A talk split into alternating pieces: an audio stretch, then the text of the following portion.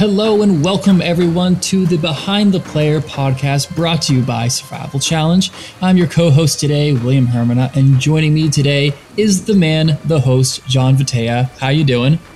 Doing well, buddy. Glad to be with you doing this again. Absolutely. We're all excited to talk about Survival Challenge. We've all been watching Survivor 41. We've been talking about some funny uh, things that, you know, this season has done uh, that we're seeing in Survivor 41. Did you want to mention any of those fun trends that we've been noticing? Oh, there's a bunch. The just tonight the uh, the knowledge is power advantage. The the same phrase and the fact that it was a new advantage and they dropped that last summer. It's about the same time we did, and so the uh, I think the Survivor gods have their hand on us and they're smiling down and giving us some pretty cool ideas. we really do love to see it. so, uh, without further ado, I'd love to introduce our guest today, and that is Stu Nations. How you doing, man? I'm doing good, man. Yeah, just uh, just got wrapped up with that episode. I got the Braves game on in the background, but don't worry, my attention is fully on to this. Can't wait to get into it. Awesome. Well, I already know uh, actually quite a bit about how you heard about Survival Challenge, but I'd love for you to explain to everyone else how you found out about Survival Challenge. Sure, of course. So, uh, one of my best friends in the entire world is Anthony DeMott, who is the uh, winner of the 2019 game. I was just up in arms. Uh, of course, I'm going to support him uh, through that, and I'm thinking you know, i will watch, I'll follow along. Uh, you know, can't see the guy getting too far, but you know, I'll, like I'll give it the old, you know, follow.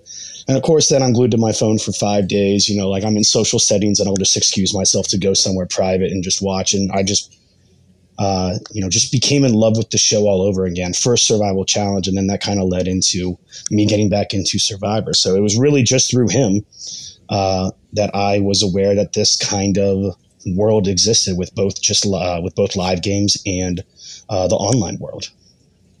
So you tease a little bit of like getting back into Survivor. Like, what's your history with getting into Survivor been like, and how did like Survival Challenge like change your like perception on what Survivor can be? For sure. So, uh, I mean, watching TV and movies was a big thing uh, with me and my family growing up, and so Survivor was just one of those shows that it came out in what 2000. Uh, at that time, I wasn't really uh, all into like I wasn't in high school yet, so I wasn't doing high school sports. So I it was just something that my my brothers and my mother would watch. Uh, so then I probably stopped around 2002, 2003 when I once got into high school, and then I literally stopped watching until 2019. You know, I knew that uh, Anthony DeMott still watched it, had a big following. I knew that he did a live game, I believe, the year before. So again, you know, I was in his wedding, you know, two weeks before he ended up playing, talked a bunch about it, kind of got me back into it, just, you know, hearing his excitement then again, follow, he wins, and then I'm just enamored. So then move to a completely new area, and then you know we have COVID hit, and then as a teacher, I had a lot of uh, now free time on my hands, and then I just made up for lost time, and just started crushing seasons on Amazon Prime, Hulu, like you name it, and then got into Foreign Survivor. So yeah, I mean, it was just because of one of my best friends playing this iteration uh, of a small scale game that you know got me got me all the way into it again. And uh, while we're on this part of the story, one of the things I'd love to mention is just how, uh, because you were really good friends with Anthony during the the pandemic, um, my cast in season seven was looking ways to stay in touch. Um, you know, without there being Survivor going on, it's just like we want to figure out something for us to talk about and interact with. And during this time, there was a popular game called Among Us, and it involved a lot of uh, deceiving and uh, blind sides and uh, trying to disguise yourself as the imposter, as one of the the good guys. And so we had some really fun games with that. And for myself as well as a good number of other uh, season seven cast members, we were introduced to Stu through these games, and it was so fun because not only was it great getting to know you, but it was so funny for you to come in being like, I know who all of you guys are. I've watched your seasons. It's so cool, like actually getting to like talk to you guys. And I'm just like, wow, like, is this like like like a real fan of the game and it's just like it, it's like not in a you were making us feel like celebrities and I was just like oh cool i guess like no. i never pictured us that way but it's it's really cool to think about yes there are people out there that exist that watch the game and they're huge fans and uh, just your reaction to being able to talk to us was just so wholesome to me. Oh, well, I appreciate that. I mean, I remember when uh, Demott said that he had some random, you know, game nights with his cast, and I was like, dude, like, you know, I moved down to Virginia Beach.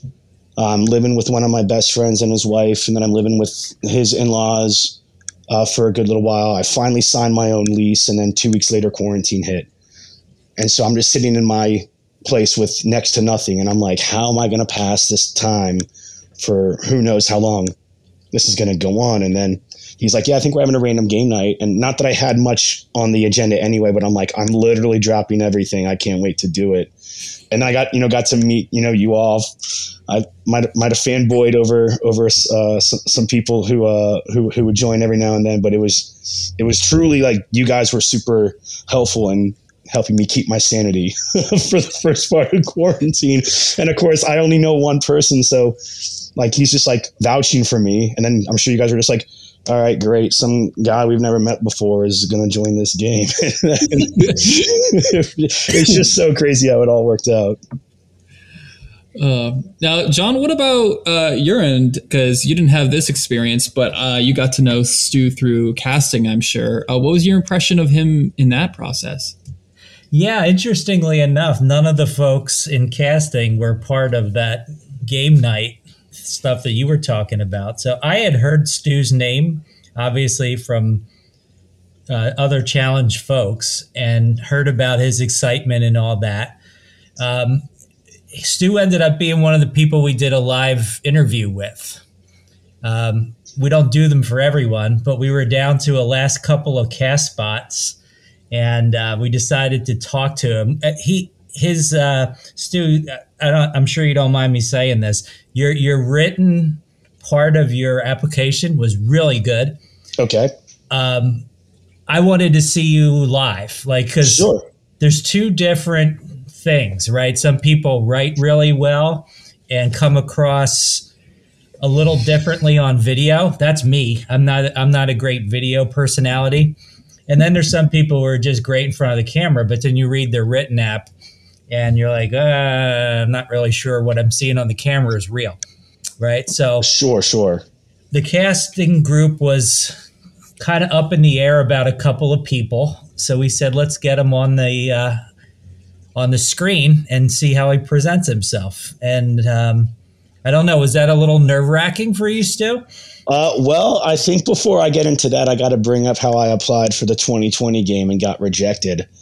and uh, I'll be the first to apologize because that video, like looking back on it, like I think it's super hilarious because I like to make jokes and you know crack puns all day long, but it was just so cringe. And like you know after the game, you know we get like the whole like group together and it's like, hey, like drop your audition videos if you want. And I'm like, I want that deleted. I don't want anyone to ever see this ever again. Like, so the fact that you guys even gave me a shot after that, I was just like, I, like, do do they not remember who I am? Like, are they sure they want to do it? But then, like, obviously, like the whole like getting told no, and then months go by, you know, maybe even a full year, and then as as uh, as funny as this is, it's not even Anthony Demott who tells me that they're looking for a couple new people because I guess people dropped out at the last moment. You got to create this new video, which I did. Shout out to Hannah for being the first one to talk to me about it. And uh, yeah, I just monologued, and then I got the email, and I was like, "Well, it can't be can't be worse than saying no." And then they're like, "How do you feel about an interview?" And I'm like, uh, "Yeah, let's go ahead and do it." So I feel like I was already I had already won kind of in that aspect just because like I'm already in consideration. and I was already going to go out and, and watch the game live, even if I didn't get casted. So I think just to kind of put myself on your all's radar, even if I didn't get casted for this game, uh, was going to be a big, a big thing for me. So uh, going into that interview, actually, I was probably a bundle of nerves until about 10 minutes before. Then I just kind of had like this self realization that I was like, they, they asked me to do this for a reason. They had the something had to strike a chord with them, so I just gotta I just gotta uh, run with it. Yeah, and and you were a little more blunt than I was, but yeah, your your initial submission, what I read, I could tell you understood the game and and you were going to bring something to the table there. The video didn't bowl us over, obviously, and that's what that's what held you back the first time around. But between making a reasonable impression and then starting to hear your name show up among people that I know and trust was certainly enough to give you a shot at the uh, at the live audition. Sure, sure. So, uh, going from here, um, once you were uh, casted, now I don't know the timeline here. Were you casted uh, for the 2020 season, or was it um, once people dropped out for 2020, we need more people for 2021? Yeah, so I was originally just a flat out no, uh, which again, just talking about my initial video was so bad that I was like, it's probably probably smart of them to do that. I'm not gonna lie, and uh, so waited a full year, and then I saw the post. I think come January uh, in 2021 where it's like, hey, we're not going to take any, you know, we're not going to take anybody new. We already got our cast, and I'm like, that's, I mean, that's, I think that's fair. Like, you know, you, they had this game lined up, and you know, obviously things out of their control stopped the game from happening. Um. So yeah, then so we were like in late March, I think, when we talked to you, right? Yeah, I mean, I want to say it was. I, I want to say it was probably I think the whole process started maybe like late February. I think I had my interview early March, and then a decision was made probably toward the middle. Yeah. But you did have the whole pandemic year to prepare, essentially. Oh, that's when I got almost all of my Survivor watching in. So, like I said, nice. I, I, made up for a bunch of lost time uh, through a, another friend. I got added to uh, this big Facebook group that had the foreign seasons of Survivor. So I even had enough time to kill that I could watch some of those. So I got really into Australian Survivor. Uh, so yeah, I got got to watch a lot, and you would think that it'd be sensory overload, uh, but I mean, I was just soaking it all up. Awesome. And uh, I think you mentioned that you even listened to some of the uh, old episodes of the podcast. Oh yeah, I mean, definitely when 2019 uh, the game of 2019 ended, I was following along because, like, kind of like you mentioned earlier, you know, like you, you know, I'm not gonna say you guys were celebrities to me, but you know, like I knew obviously enough about you guys from watching the game, and then to really just you know kind of get that you know look behind the curtain and see you know like what was the what was the strategy behind what you were doing. And for me having never played uh, a game like this, whether it be in person or online, I was just like a sponge. I was trying to soak up as much as I could to see, you know, what worked for certain people's game. Uh, you know, I, I definitely listened to people who I thought I was going to try to somewhat model my game after because I saw certain similarities. Uh, so yeah, those videos I was uh, deeply in tune with. I mean, sorry, those the, those podcasts I was deeply in tune with. Awesome. Glad to hear it. Um, what about physical preparation, whether it be through skills trying to learn, like starting a fire or learning how to run for a long time or swim. Some people have literally learned how to swim for a survival challenge. Was there anything physically that you you prepared yourself for? Uh, so I mean, I definitely, you know, I'm a PE teacher uh, from my line of work, so I, you know, I'm not going to say I'm in the greatest shape, but I know that I can go and do things when you know competition uh, is there. So I started to up my up my cardio, which someone who is a severe asthmatic and also recovering from a torn ACL, uh, not the uh, not the easiest thing to do. And then about probably three weeks before the game, I massively tweaked my hamstring to the point where I didn't know if I was going to play at all. Uh, so I did that. You know, I, I've, I think I've been a decent swimmer my entire life, so I didn't really do that. Uh, so just, I think that was just it physically in terms of prepping up for the challenges. But you know, there were other things that I uh, that I did. You know, I would do like little. Uh, kind of like uh, sliding puzzles uh, game on my phone.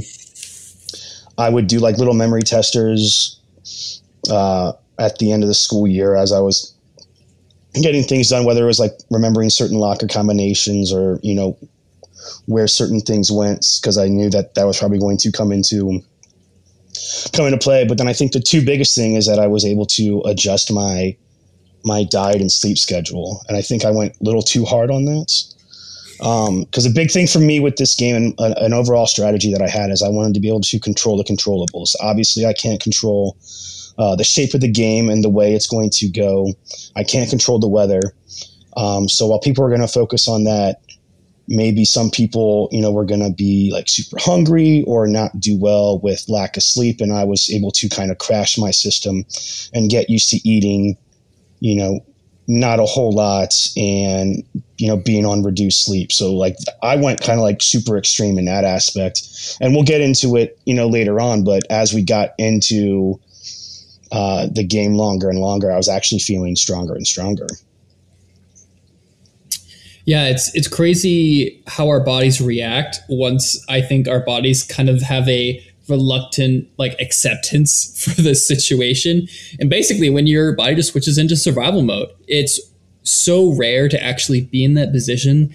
And you know, you hear stories all the time from Survivor when they're like, you know, I was like, I didn't know I was like physically capable of all this stuff. And I think it's like literally true because you never put your bodies in these types of survival like uh, situations. So you really don't know when you feel like you're so far out of your comfort zone uh, not eating, not sleeping properly, just in the elements, you unlock a new part of yourself that you didn't know existed. Oh, that's absolutely true. So, moving on from preparation, uh, I always ask because sometimes there's some funny stories. Um, did you happen to run into any other uh, cast members or uh, team members from production um, before you showed up to the location? Oh yeah. So I mean, obviously, like I've mentioned before, and I'll mention a thousand times probably in this. Uh, Anthony DeMott's one of my best friends, and so I coordinated with him. Uh, I flew into St. Louis, and he was driving from Mississippi. So he just kind of scooped me up from the airport. So we had like three hours, uh, you know, to kind of chill, talk, uh, get into Macomb, and we get into this hotel, and I can't even remember what it was called.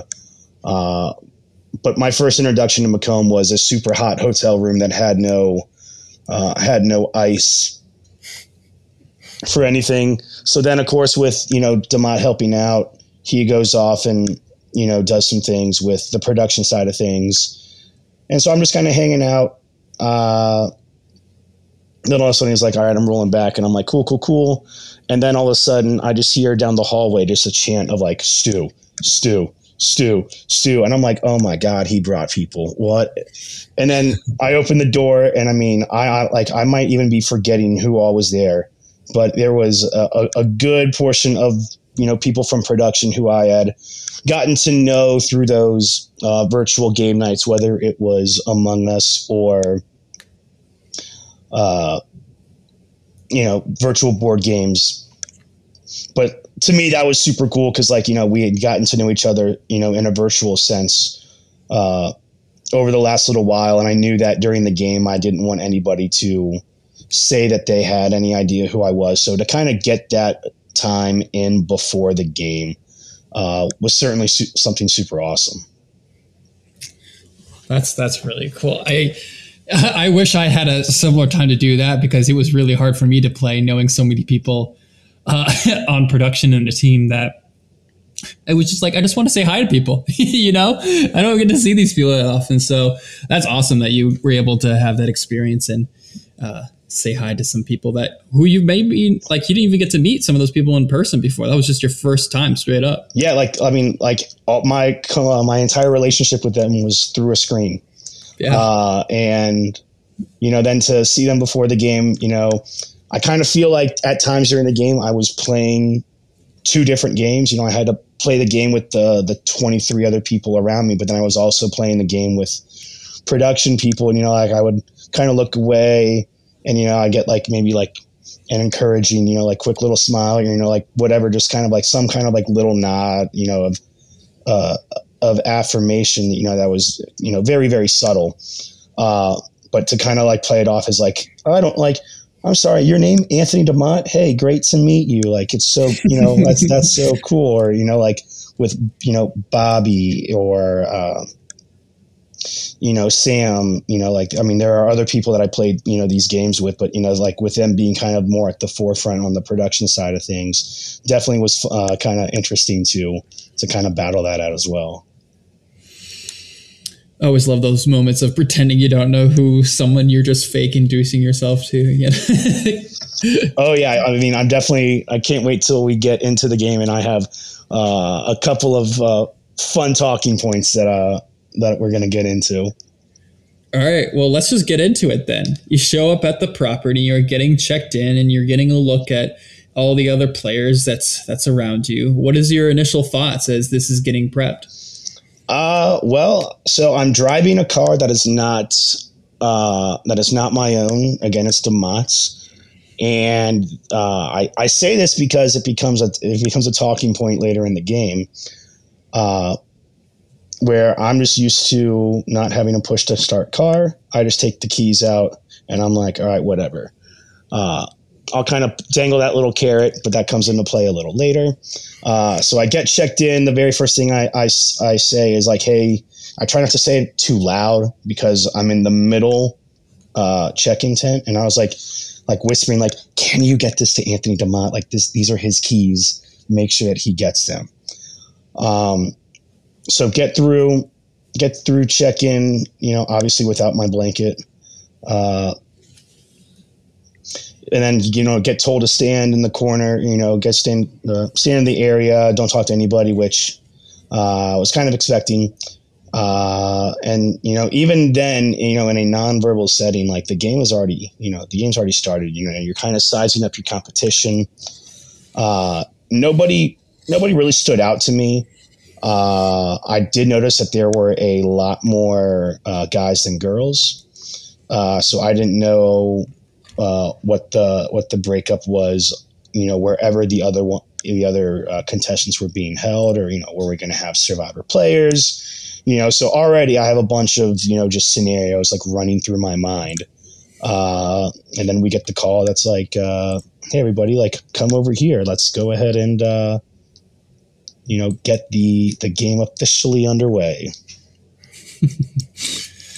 awesome. And uh, I don't know about you, John. Where does this fall on your favorite openings to a season? Because this is, I don't know where it falls for me, but it's certainly one of my favorites as far as just throwing people into things.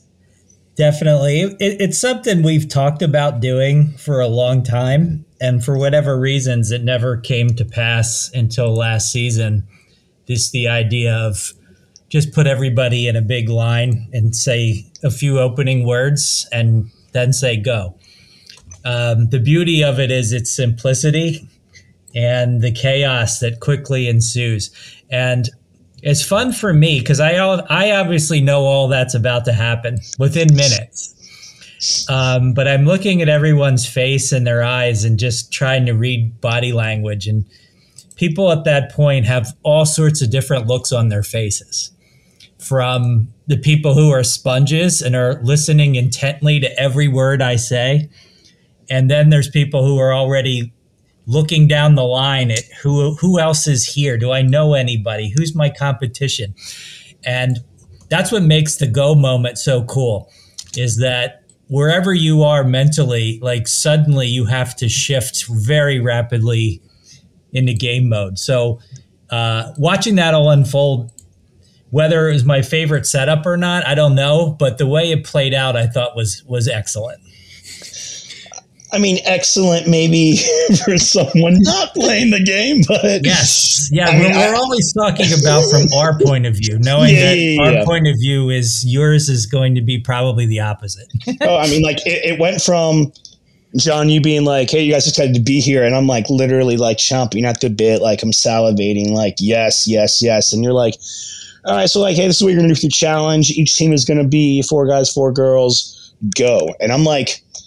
I'm what like, mean? I'm like, no, John. Like, I know there's this thing, you know, like you're going to put us into groups, and I think like enough of us like kind of like balked at the beginning where you were like, yeah, I meant like start now, and I'm like, I'm like, oh, good lord, like this is really happening. Like, I gotta go, so I just immediately, you know, jumped to a group, and for me, it was more about proximity, just because having never played a game like this, I had no uh, prior connections or, or knew of anybody else.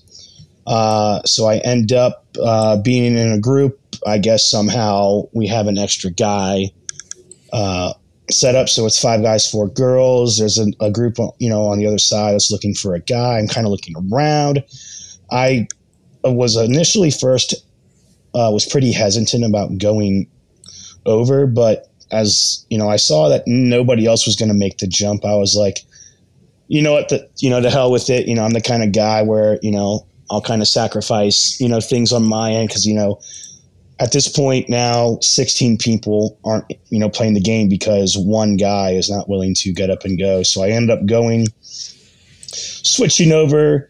Uh, and so that puts me, I believe, on the blue crew. And then we just, you know, kind of get underway. Were you in I, the water? Yeah. So I didn't have time to go through and you know by that point eddie I, I don't even know if they did any kind of like introductions or just like talking about strength and weaknesses and i had this whole bit where like i didn't want to get my socks wet you know very early on and you know being so late i didn't want to be like hey guys i know i just got over here uh, but can we, take, can we take any more time? I just want to take my socks off. Like it'll just take me, you know, a little bit. And then with the added thing of like, you, you know, you're going to have runners, uh, I have to bring over things. I just didn't want to add anything more because we'll get into it that my hat got left behind uh, by somebody. I don't know who it was.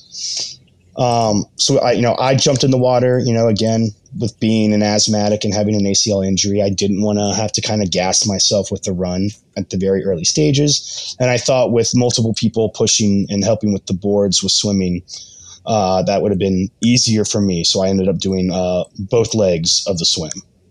So you were literally like seeing these people as the challenge was beginning. Like there wasn't even that one minute before it started because you were the last one there. So they were pretty much already in game mode, right? And you show up and it's hit the water and let's go. Pretty much, yep.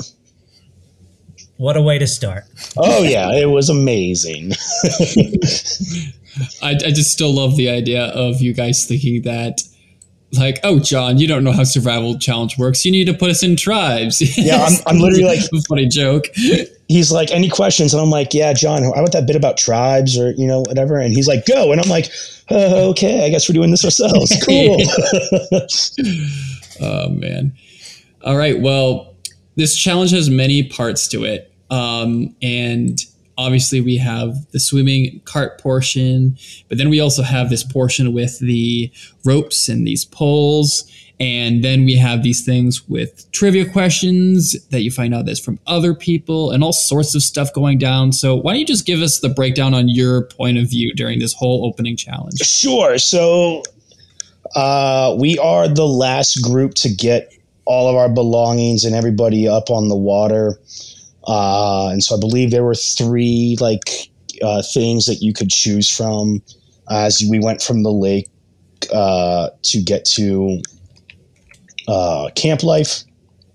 So we were just told like, hey, we got to look for things. You know, it had a mark for the location of where it, you know, it might, you know, where they should be. So at that point, you know, we get our belongings. You know, we start you know, officially introducing ourselves. I can't remember who suggested it, but like while we were swimming, people were like, all right, like let's just run through names real quick. And I'm like, I'm horrible with names. I'm not going to remember this. I'm just trying not to drown. Uh, I'm trying to pull my literally my own weight here. So like, you know, I get to, uh, you know, make, you know, make the introductions to the group, you know, start talking to people. Uh, found out that I was the oldest person on the tribe at 33. So that was super fun to know. Uh, we go along, we find our two things, and then it says just like wait back at camp, and we're waiting there for a pretty good while. Uh, so we get there. There's like this, you know, circle formation that ends up uh, being the fire pit. There's a pedestal that's there, and it's like, hey, do not touch. And so Holly was like, all right, well, I won't touch it. Like, I'll just get something else to touch it. So like she fishes the clue out, which I thought was hilarious, and then production's like, oh no, you can't do that. And I'm like, but that was so brilliant, that was so cool. and so to have that kind of moment and be like, well, it doesn't even count now. That's not fun. Uh, so then you know we kind of go exploring. Uh, and hey, Stu, time- before you let me stop you real quick. At this point, who anybody leading the tribe? Um, I wouldn't say leading. You know, so, some people are you know are like, well, hey, I, I can't remember who was saying this, but people are like, well, hey, we're the first ones here. Do we want to go explore? And every, of course, like no one's going to be like, no, I'm actually okay. Like I'm not going to do that. it's like, yeah, of course I'll go exploring. You know, of course we'll go do this. And so so you everybody's playing strict survivor. Don't put yourself out there yet. Yeah, and kind of trying to just be one of the group. Yeah, like I like I you know everybody was you know kind of doing you know like they would have like equal time you know being you know leaders in a sense. You know people were like, hey, like let's look here for you know the first little bit before we even get there. It's like uh, you know, people are suggesting like, hey, which way should we explore? And we, you know, we really came to a, you know, a pretty, you know, good group consensus. You know, as we're walking, you know, some people, and again, this is where my memory is not great. Uh, and you know, with going back and watching some of the live feed, I know that our group wasn't really followed, so I can't say for any certainty. But I know that there were some people who had no problem like going into the woods and doing a little bit of exploring. Other people were just kind of really on the straight and narrow of the path itself. Uh, so we go uh, after we get done exploring, we we circle back, and by that time, we're the third group. So it's just like, oh, didn't John say if we were the first group, like we, you know, we would be good? And then we're like, well, we were the first group, and then we left, and now we're the last group. Like, is that going to have any kind of you know anything to play. So finally, everyone's there. John, you go in and be like, "Hey, I think you said you needed like two people." Yep.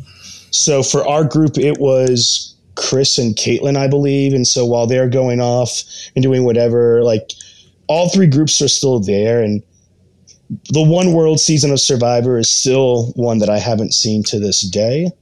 Uh, but I, I did for myself find it kind of odd that we would all be there, especially considering how much you know I watched of uh, season seven and then seeing the episodes. I was like, this isn't something that is normally done. So we were still kind of really sticking with our groups. You know, at this point, you know, we're still getting to know each other, getting a feel uh, for everybody. And then, you know, some time goes by and all of a sudden Chris comes streaking down and he's like, go, go, go, go, go. And I'm just like, holy crap, like this game really does keep you on the edge of your seat.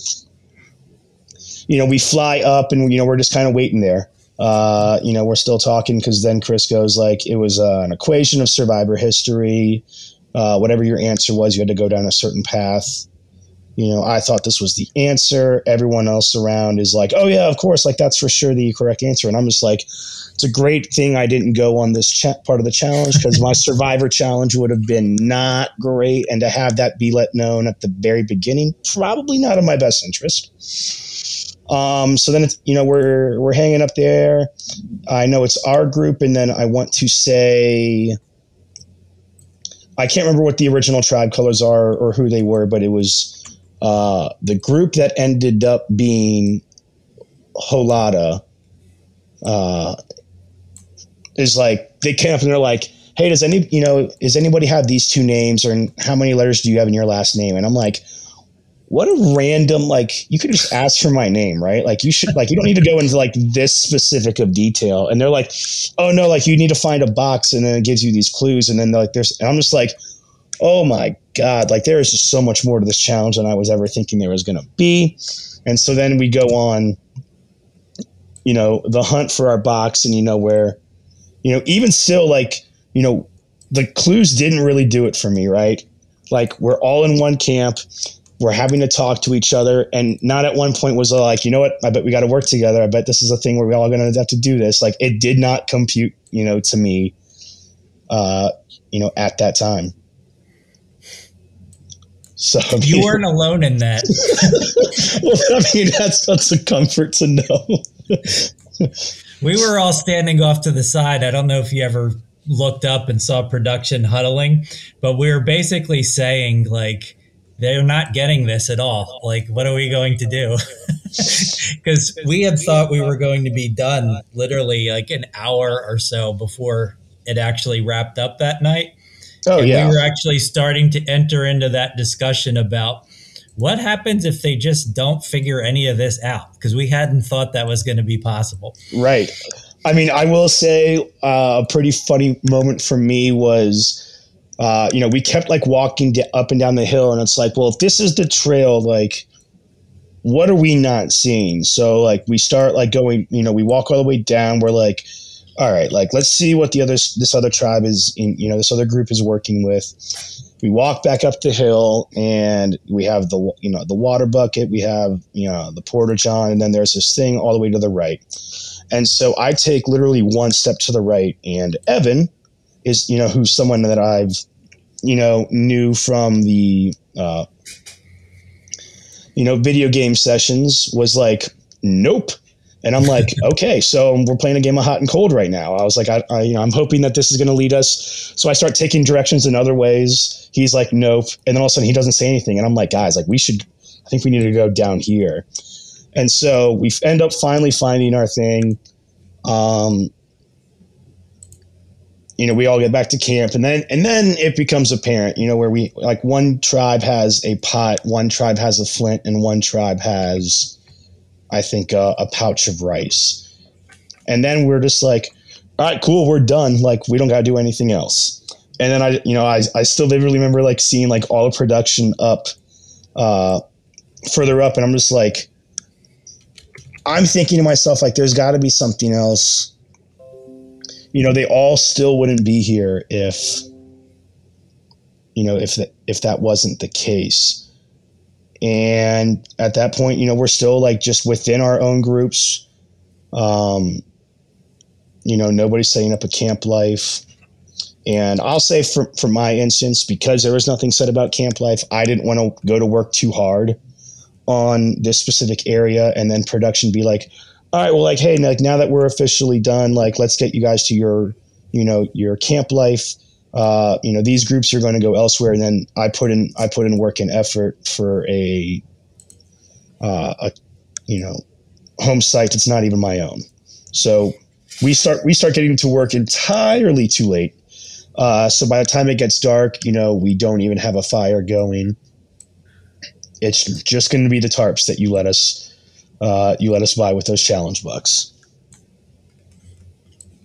Now, you know, you mentioned how you didn't think it was going to be the case, but at what point did you finally believe that, like, oh, it's a one world thing?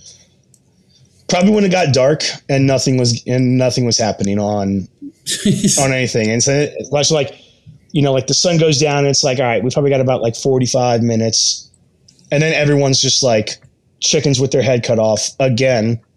Was like let's get like let's try to do something for camp life. And you know like i take my challenge buck out of its pouch and i you know give it to the to the, the group of people that are working on the fire. And i'm like hey this might be this might catch easier.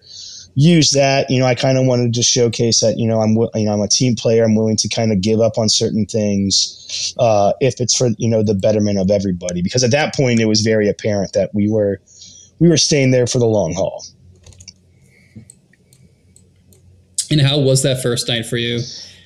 Oh man, so this is where it gets fun, right? So you know we're we're sitting around, we're kind of kumbayaing because you know we're all, I wouldn't say content with we uh, with the setup, uh, but you know uh, there wasn't a whole lot of cross you know group. You know earlier in the earlier in the day, I knew that with the previous season not having any kind of swaps, there was going to be some type of swap at some point. So I didn't want to go into that and not at least have like a name.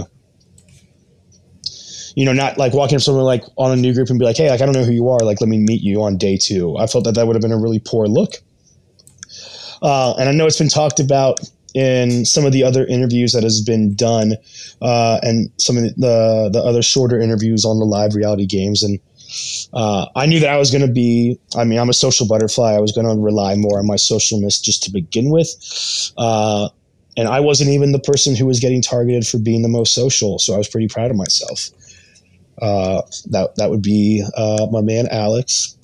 Uh, but I do I do remember someone saying something along the lines of like, "Look at Stu, like he's you know going around talking," and I was like, "Okay, like people are being super observant, you know, and we're just underway. Like I gotta kind of tone it back a little bit." So we're sitting down. All of a sudden, Justin comes up and is like, "Hey, is anybody from? Does anybody have a you know a Virginia car? Uh, you left your car running." And so you know, with the getting to know everybody, I believe it was Grace right away was like uh, Stu, aren't you from Virginia? Is that your car? And I told my very f- first lie in the game, where I was like, "No, nah, I flew into St. Louis," which was true, but I was like, "I got a rental car, uh, so it's definitely not that." And of course, it's Anthony DeMott's car that's been running for the last like probably at this point three hours. Oh my gosh! so so it finally gets to be my time to do confessionals uh, you know, I've gone up and down. You know, we're still with, within the group. There's been, you know, been some chatter. Uh, on my side, there hasn't been a lot of strategic chatter just because, you know, the groups have been so large and so, you know, it hasn't been like a more, you know, one on one or like, you know, groups, you know, a group of three. Uh, aside from me, you know, telling Caitlin that I was like, hey, I, you know, I think we get along great. You know, like I like I like what this is. That was probably the most strategic thing uh, that I said on the first night, and so I am excited to hear other people's uh, interview. You know, beside Chris. But I don't think he even showcased that, you know, there was a ton of that being done. So I've been noticing other people. Uh, I believe it was Brendan who's been kind of calling people and he's like, all right, like who's next? Like he consults the list and like kind of looks at it and calls people. And then next thing you know, like he comes down like all willy nilly and he's like, Stu, come on over. And I'm like, oh my God, dude, please. Like I thought that my game was tanked right then and there because I, I, was wondering if, you know, people on, uh, people that were playing was going to notice that someone on production uh, sounded rather confident in uh, in his calling of, of my name. So of course I walk up, I lean into Justin real close, and I was like, "Hey, you might want to get word to Anthony like pronto, because that is that is for sure his car." so we do like the little introduction, and then Will, like I know that uh, I you were you were not part of that original group that came over before, so uh, I said my piece. You came behind the camera, gave me a hug. Bobby gave me a hug and then I'm walking back, and Maddie is coming up right, like super close, and I'm just like, oh my god, is my game tanked part two? I'm like, did she did she see that I'm you know cl- you know at least close enough with people in production that they're giving me hugs? Uh, and then is she going to go back in her tribe and be like, hey, like Stu's a dangerous guy. Like I think he's letting on more than he knows, even though we weren't in the same uh, working group of eight. You know, still like information is power. So I was already like really, really, really freaking out about that. So William, uh, editorial note for us, and we we always talk about this, but there's another example of how just even subtle interactions between contestants and production, even if nobody else sees it, now Stu has to think about it. yeah, right. Now, yep. so, so, as tempting as moment. it is for us to say hi to our friends or interject ourselves, we have to resist the urge. yeah, and I mean, like, obviously, that's just me. And then what's funny is that then, like, it's not like I even went over to. I felt that it would have been even more obvious Um because um, at that point, I, you know, not had a conversation with Maddie past like hey, what's your name? You know, where you from? What do you do? So I thought it would have been like painfully obvious that something went down that I'm going over and, and kind of being like, hey, like you didn't happen to see anything, right? uh, so I thought that would have been, you know, more detrimental to, uh, to you know, to my game than anything else. Um, but just real quick, because uh, I kind of want to talk about my initial group uh, and who I was uh, kind of closest to because I figured I was going to kind of come up with things later on in the game. Um, but within my initial group of eight, so I had with Blue, I had uh, both Jakes, Chris, uh, Caitlin, Grace, Kelsey, and Holly. Um, and so within that group of eight, you know, it's not like I said, there hasn't been a lot of strategic talk on on my side. People aren't really saying anything to me. Um, but just in terms of the conversations that were being had, I know that uh, Caitlin and I and Jake Miller and I, you know, had a really good rapport. You know, there was uh, a nice little banter, you know, joking around. Uh, I, I felt best with them. And then it was literally everybody else. Um, but I also knew that with it being the first day and I was expecting a swap of some kind, that I didn't want to just be like, well, these are the only two people that I'm working with or willing to work with because I have no idea what the game is going to throw at me. Uh, so, I mean, like, I think it's very tough to kind of give off a, a, really bad or negative vibe uh, right off the bat. But Caitlin uh, and Jake Miller were the uh, two that stood out to me the most. Awesome. All right. Well, John, do you have anything to add for the first day before we move on to day two? No, I, I think we were all just glad that we got through all of that and that uh, we finally got to call it a night.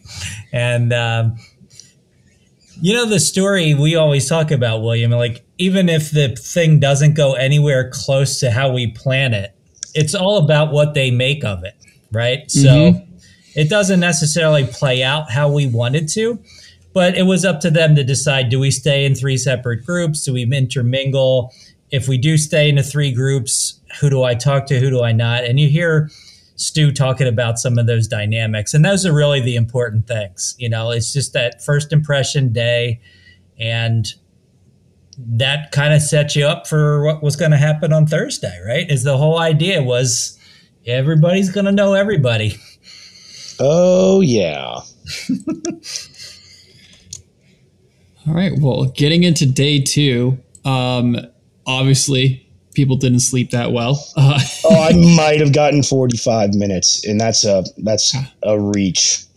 That's a that's a good night one sleep. Oh, I mean, I got yeah. 20 minutes at best. Uh, yeah, it's uh it's crazy because I've never been someone who's like hard of sleeping and I always think it's like, how is it possible that you just can't like like that you just spend a whole night not sleeping? And then for the first time in my life, I was like, wow, so this is what it's like. It's not fun.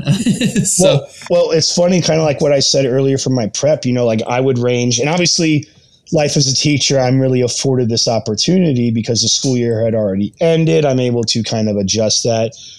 I mean, I never got anything, you know, less than two hours of sleep. You know, when I was prepping my body for this. Uh, so, uh, but I mean, like me, like waking up tired, I was like, I'm really not, you know, I'm not too too affected by it. I would have liked a little more, but you know, with the rain. Um, something to note real quick on that night one, because of the rain, our group decided to move up to where production was hanging out uh, underneath that tree line. Uh, I was not the most thrilled about that decision. And again, I can't remember who kind of spearheaded that like I understand it, you know, I understand the game sense where, you know, that coverage is going to, you know, keep you more dry, potentially let you have more sleep. But I thought just with the annexing like ourselves from the other group, you know, if there was a swap, people are going to be like, well, I really don't want to work with any of you guys because you kind of removed yourself from from the experience. So, you know, we got used to the Macomb welcome of birds train birds and then it's light out uh, so then you know we had the morning confessionals uh, and then we are on our way to uh, the very first reward challenge i do want to point out that i'd have a really really good conversation with jake sparks um, just because with my perception of the group uh, even though i hadn't had any kind of strategic talk and a thing that I wanted to do was play from the middle. I was also kind of wanting to be very careful and you know choose my words carefully. Will like not to uh not to kind of throw shade at you, but I have to do it a little bit. Um, I I definitely didn't want to tell five or six people that I was in a final two with them. Yeah, yeah. Don't don't blame you. Don't recommend yeah. that strategy. Uh. um, so for me, like I wanted everyone to you know kind of feel good about me because I knew that there were going to be conversations that I wasn't going to be a part of. And so I wanted, if my name ever got to be brought up, I wanted people to like, if the worst they could say is he hasn't really talked strategy with me, but I like him overall. Like I was okay with that because I wanted to kind of play from the middle. I wanted them to kind of see me as a pawn. Um, but just from the initial uh, the group, I kind of saw myself outside of it because I saw that uh, Miller, Kelsey were really close, and then there was a, a, the tight three with Kelsey, Grace, uh, and Caitlin. And so I, I thought at best I'm a number five. And so I wanted to make sure that I had a really good chat with somebody who was not a part of that. Um, so like I know that Chris and I kind of bonded about our love of board games. Um, but on that walk up to the first challenge, like Jake and I had a really good talk. I, you know, kind of opened up to him and was like, I've never done any kind of game like this before. Uh, so I was like, just be honest with me. Am I, am I that much a fish out of water right now? And, you know, after hearing his, after hearing his take and how he kind of perceived things in a similar way and him being a more seasoned player and how, uh, you know, like I saw, I saw some, you know, some something working there. So even if even if he wasn't who I was closest to originally, like I said, I didn't want to close anybody off, but I did have a really really good chat with him because uh, we were the first two. Uh, we were at you know the first two in front of the line, so had a really good really chat with him, and then and then it all goes to shit, and I apologize for cursing. yeah, so so we kind of hit you with two different things, right? When you show up there ahead of that first challenge on Thursday. One is a continuation to the theme that you already knew, which was that there was this currency, the challenge buck currency, but you're going to be playing for it all day on Thursday and it's yours individually, oh, which yeah. is something something different.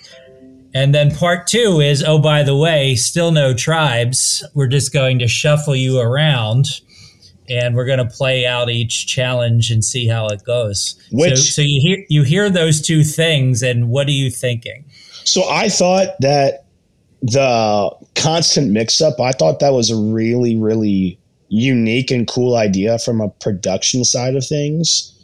Um, plus, it got it got people to interact with each other that maybe were on that different group because there wasn't a lot of uh, you know commingling you know within the different groups so this kind of you know kind of forced that hand, uh, you know, as it were. So we draw our two groups of twelve. Uh, and the slingshot that oh god that slingshot and of course like of course like uh, this is just you know hubris at its finest you know and the night one we're talking about our strengths and weaknesses and i even bring up the whole like guys like kind of like these odds and end things like my nickname in college was Carney because like I would be good at like these like just things that no one should be good at. And so then of course we see the slingshot, we get into our groups, and you can tell like even with it being a reward day, like nobody was really super wanting to step up into that, you know, kind of, you know, hero or zero role. And there were a couple people that were on my group initially. So they were like, well, Stu said like he's you know, his nickname was Carney. And everyone kind of like looks to me and I'm like, I mean, yeah, like I'll do it. And so of course everyone was like, all right, cool. Like, it was kind of crazy how like with the, the throwing of the, of the ball and the swimming portion, like none of that got like answered until I called like the most difficult part of the challenge. So as soon as I said I'll do slingshot, then everything else kind of fell into line.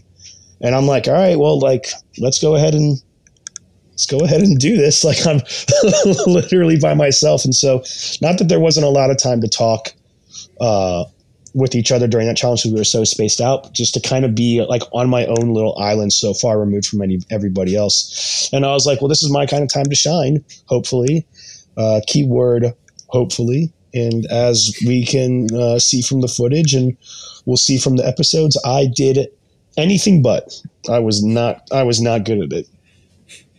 It was. Um, you've probably heard me referencing these moments that happen from time to time where, in, in the Jeff Probst role, I'll call out the fact that you've missed the first couple, but I don't have the Jeff Probst killer instinct where I actually start to feel bad for you.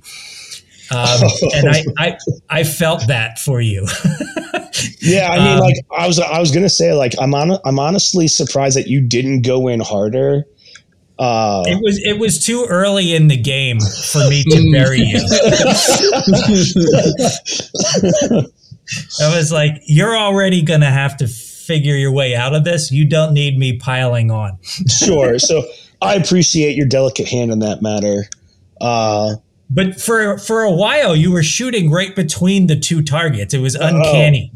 I mean, and like it, it went from, like all he's going to do is figure out he's going to just tweak it to the left and he's going to be hitting them dead on. And it was like through the middle, through the middle, through the middle. And then you started getting them hung up in the thing and not even launching them. Oh, and that's and then, when I really felt bad. and then I felt bad because I was like, can I just like pick this up because it's right next to me? But I didn't want to do it and then really have you call me out. So I want to say it was between Joe and Katie who were the runners and they were so like they were so supportive. They were like hey just breathe like relax like you'll get it.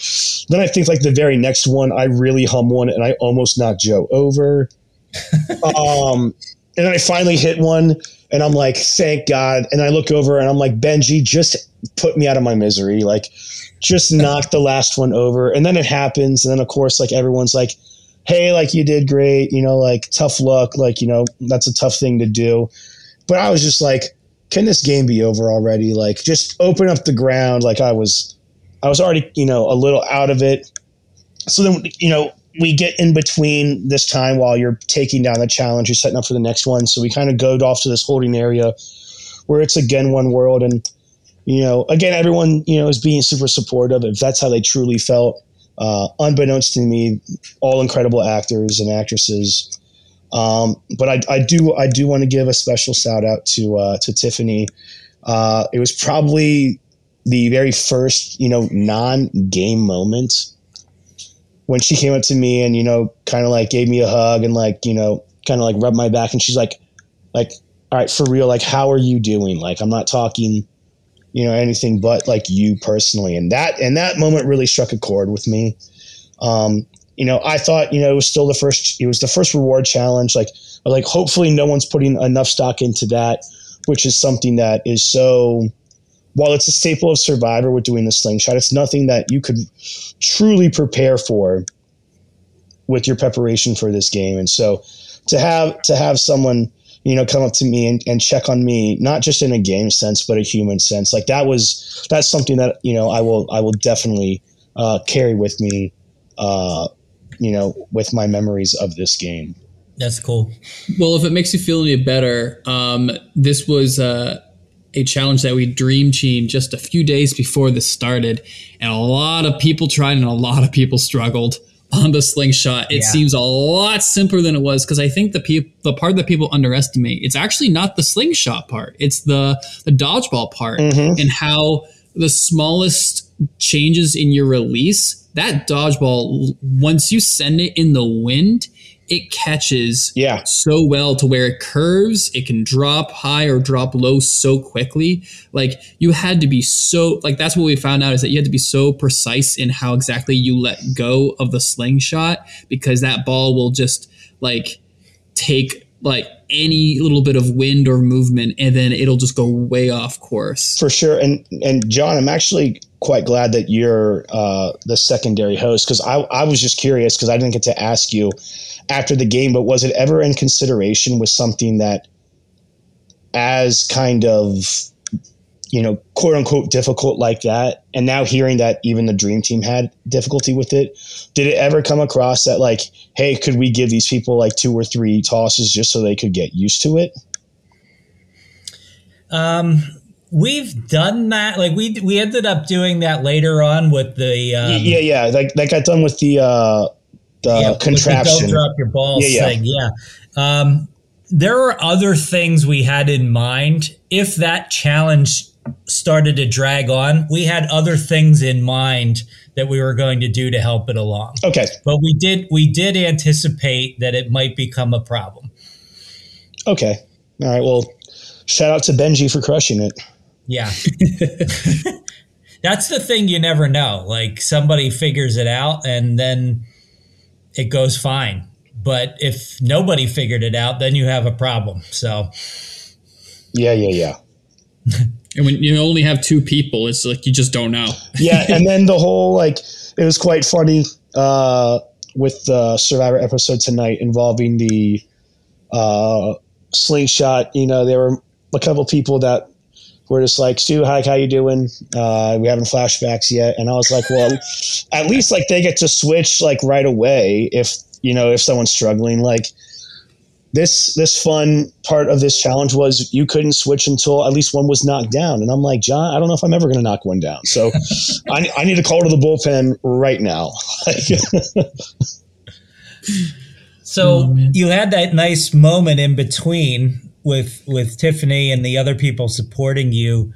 And then you get to the next challenge where you've got to work in a pair. Who was your pair for the the idle pursuits challenge in the little ring so let me just go back to my notes because as a teacher i put to good use my planning time today so i made some notes i was partnered with alex on this okay. one and so we were in the first heat uh, i can't remember who all was left but i want to say alex i know alex and i were still in we I think we were one of two pairs uh, left. And at this point, like I saw Alex do better than I was. So I was like, I have no problem just kind of, you know, sabotaging my own portion of this game if that means I knock somebody else out. And so I end up uh, targeting Kwu, and he and I just go full kamikaze on each other. We both knock each other out. And then uh, Alex is able to persevere and outlast, and we end up winning that first heat. Yeah. So does that feel a little redemptive at that point, or Red- still re- redemption at its finest? You okay. for for a little bit, for a little bit. Um, so then we get to the third heat, and uh, the, the you know the, the you know the winter heat, and this is where things I noticed that maybe things were not going well for me. Um, obviously, perception is reality. Uh, perception is reality, right? Um, so I remember I want to say it was what myself, Alex. I know for a fact it was Kelsey and Chris, and then Jamie, and I believe his partner was Megan.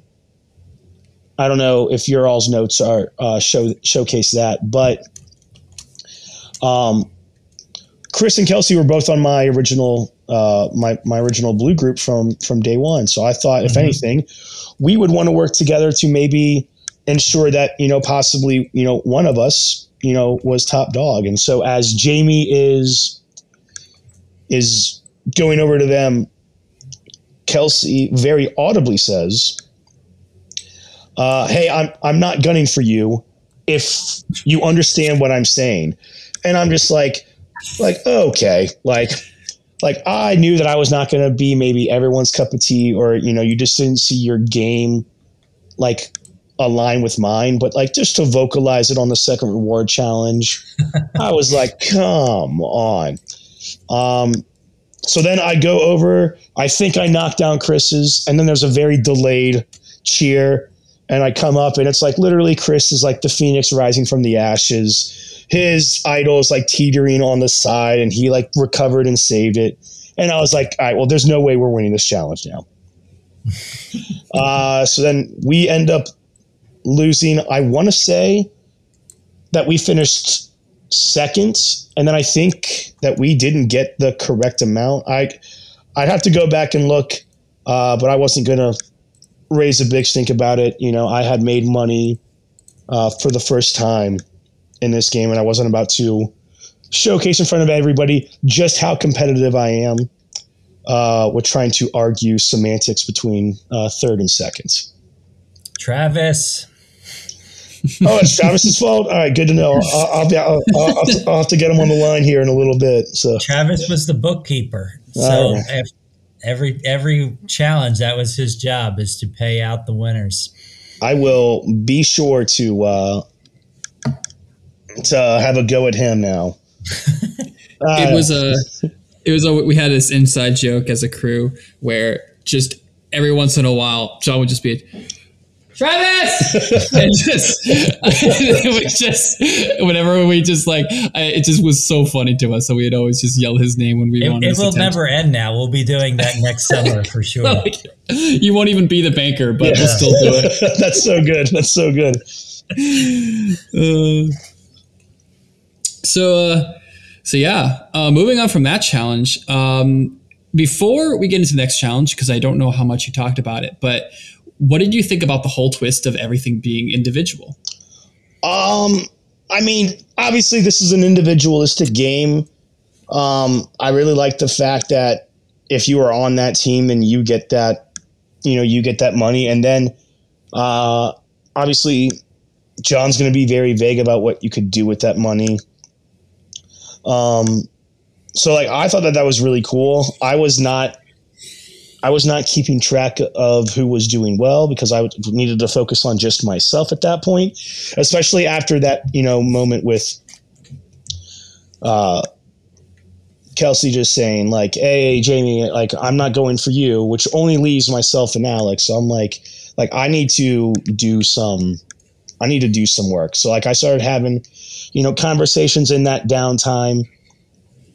Again, like nothing real strategic because again, I knew that there was going to be a swap at some point. So I was, I just wanted to have, uh, again, like my a, big thing for me was I kind of wanted that uh, that Jeremy Collins approach. I wanted people to feel comfortable with me, uh, so that if something came to it, like they could be at least go back and be like, "Hey, like I really enjoyed my combo with him," or you know, we had like this in common. Uh, you know that you know that's a you know a a reason enough for uh, wanting to work with or you know continue to talk with somebody.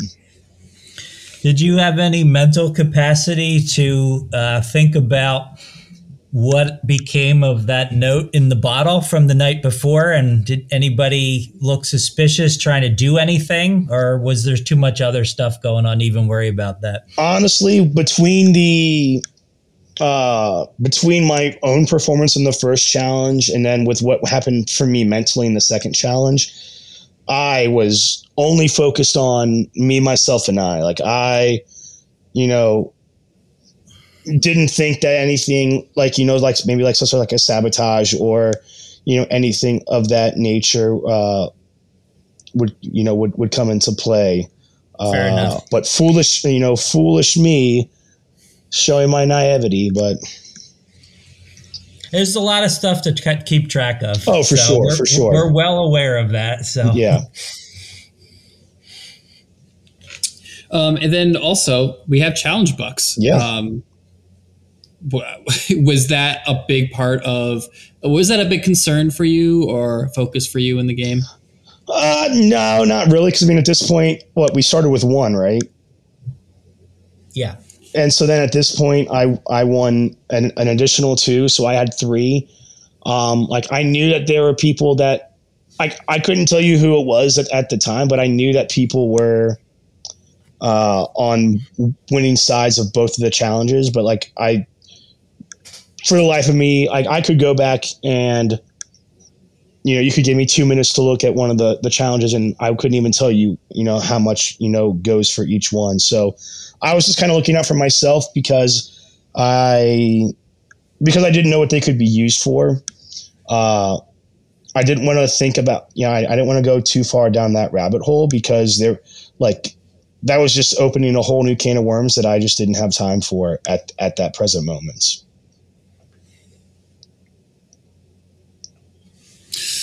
All right. And uh, what was the the highlights like for you for the rest of the challenge up till the tribes got established? Okay, so I mean, a couple talking points, uh, and going through the the rest of them. Uh, the hanging puzzle, probably one of my favorite moments in the entire game. Uh, and this is also where I, I might have had my first slip up. Because again, obviously, you know, like we're all there, we're all fans of Survivor, but I wanted to really tone down how much I knew about this, you know, particular game. Uh, now, of course, like I knew that people were going to do their own homework because they were here just, you know, just as I was. Um, but there were some people, like specifically in that hanging puzzle, where we see the setup, and I immediately am like, I know exactly what this is, and I'm thinking to myself, like, I wonder if they're even going to use like the exact same one. Not that I did any puzzle prep, but I was like, I at least know what I'm working with. And so as we're walking in this big group, like people were like, "Oh, I wonder what this is," and I said, kind of very matter of factly, I was like, well, it's I mean, it's obviously a hanging puzzle, and I'm like, oh God, Stu, you idiot, you buffoon! Like, you just let people know uh, if they really kind of hone in on that that you know I know specifically about this game. At that moment, uh, I noticed that uh, Caitlin also knew what was going on, and she had said in our uh, talk on night one of our strength and weaknesses that puzzles were uh, a strong suit of hers. So I, you know, prayed to the Survivor Challenge gods that her and I would be on the same team. I didn't know it would take all of my luck in this game, but you know, we'll, you know, we're gonna go with it. We're gonna go with it. Uh, I really liked my my group that I was with. You know, it was Pat, Devin, Jake Sparks, Joe, myself, and Caitlin. And so, like, we started off pretty slow. Uh, we were the third group there, and then we just kind of flew through the puzzle. You know, a lot of us, you know, we had a bunch of hands. You know, we had a bunch of chefs in the kitchen, but we were, you know, we had a couple people that were down low and helping out. Uh, you know, Caitlin was the mastermind, and you know, then you know it just you know worked together. Ended up winning that, so that one was really really fun. Um, let me let me redirect you a little bit. After that fourth challenge was lunch break for us, extended break for you guys, and you've been in a one world holding area all day. Yeah, T- tell us what that felt like in general, and then for you specifically. Like as the day was going on, were more conversations starting to happen? Did you start to see groups of people, or what was your impression of that? So again because it was just like this one world experience and we didn't know who was you know how things were going to unfold.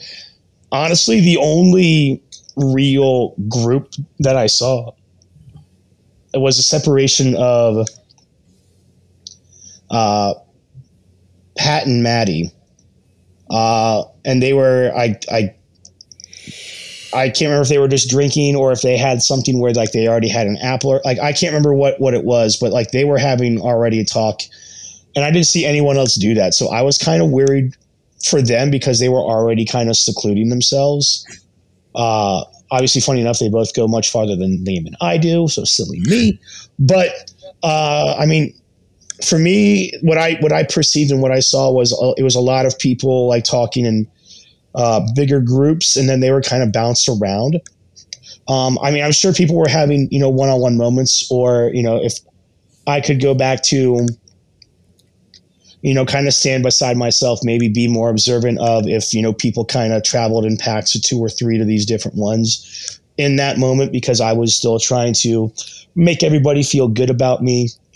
Uh, I was still trying to bounce around and, you know, try to, you know, maybe not go overboard uh, but I know a big thing for me is, you know, for, to show people that I that I'm listening is kind of impart stories of my own, so it can relate to them. Um, so I don't know if by doing that, maybe I, maybe that came across as if I was trying to dominate conversation. But I mean, I truly enjoyed every conversation uh, that I was having uh, within that one world scenario, uh, except uh, my conversation uh, with Kelsey. Uh, I swear this is not a slanderous thing toward her. And obviously, talking post game, uh, my perception was very incorrect. But, you know, I don't have that hindsight in the game. But uh, she tries to be all buddy buddy up with me uh, in between. I can't remember if it was challenge three or challenge four. And every part of me just wanted to be like, you literally just threw me under the bus so hard. And other people saw it as well uh, I wanted no part of that conversation because at that part I was trying to go ahead and try to limit the people that I may or may not want to work with just with how I perceived them to see me. Uh, but of course, I can't showcase that. You know, I chum it up. Uh, you know, again, still had still had a good convo, but I was already trying to kind of envision like you know if something were to happen and you know like we got to choose our own partners or like we do something uh she would not have been someone that i would look uh, be looking to to to work with just at that time right. at that time in the game. And then again let me preface this kelsey when you hear this again this was just me in the time in the game. I know that we've chatted post game i mean she's she's amazing. She's amazing. So we bring you back from that break with the assignment of pairing yourself up. So, how did that go for you? Um, so I think when that happened, uh, I didn't want to come off. I didn't want to come across as desperate. I didn't want to come uh, like race to the people that I was feeling good with. Uh, maybe looking back, maybe I I should have because as I was, you know, trying to make things happen organically, the people that I was feeling best with. Uh, so, I mean, at that point, it was still uh, and Jake Miller, and then had great conversations with uh, Benji and Pat. Good conversations with Devin. Um, so by the time that I got to them and talk about this this partner group, like it seemed like everybody was already paired off with. And I'm just like, great, good job, Stu. You really, really killed it on this one. Uh, and so I went back uh, and started working with, uh, I partnered up with Alex. You know, we had a good enough rapport uh, on the idol balance, and so we were we were just paired like that.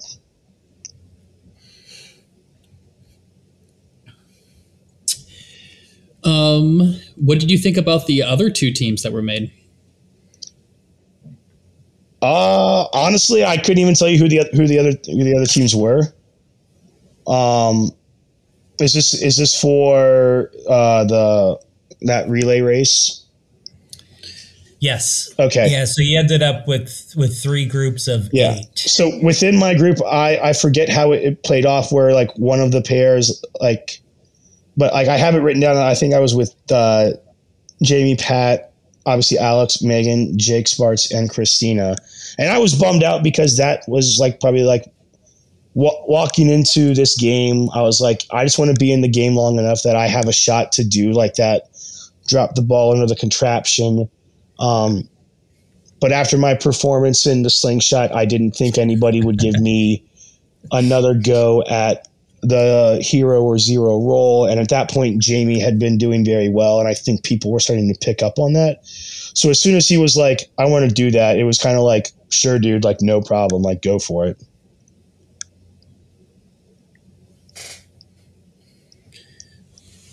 And that's personally one of my favorite challenges. Um, I've play tested a few times, and there's something really hard to explain about that challenge, but it just sounds really freaking cool. oh yeah, I mean, like uh, like with doing all my catch up and watching like, like season after season Survivor, you know, I love how they wait for that to be at the end because, you know, it's very mentally taxing because you have to do, you know, the whole like how how many seconds is this side, how many seconds is this side, and then of course like the sound that it gives as it's going through is kind of almost hypnotic. So it's like you need to be on your A game for that. And so then, you know, I've seen it before where like they changed levels where you need to like run upstairs and then run back down. So it was definitely like on my bucket list of like I hope I'm in the game long enough to to play it. And then obviously with my performance of the game so far and how other people were playing, like it didn't get to happen, but to like at least like be graced by its presence was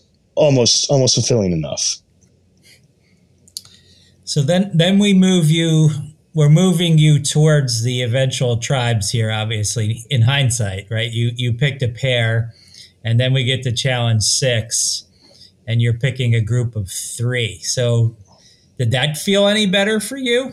Did you learn anything from what didn't go well with the group of two selection when you got to your group of three?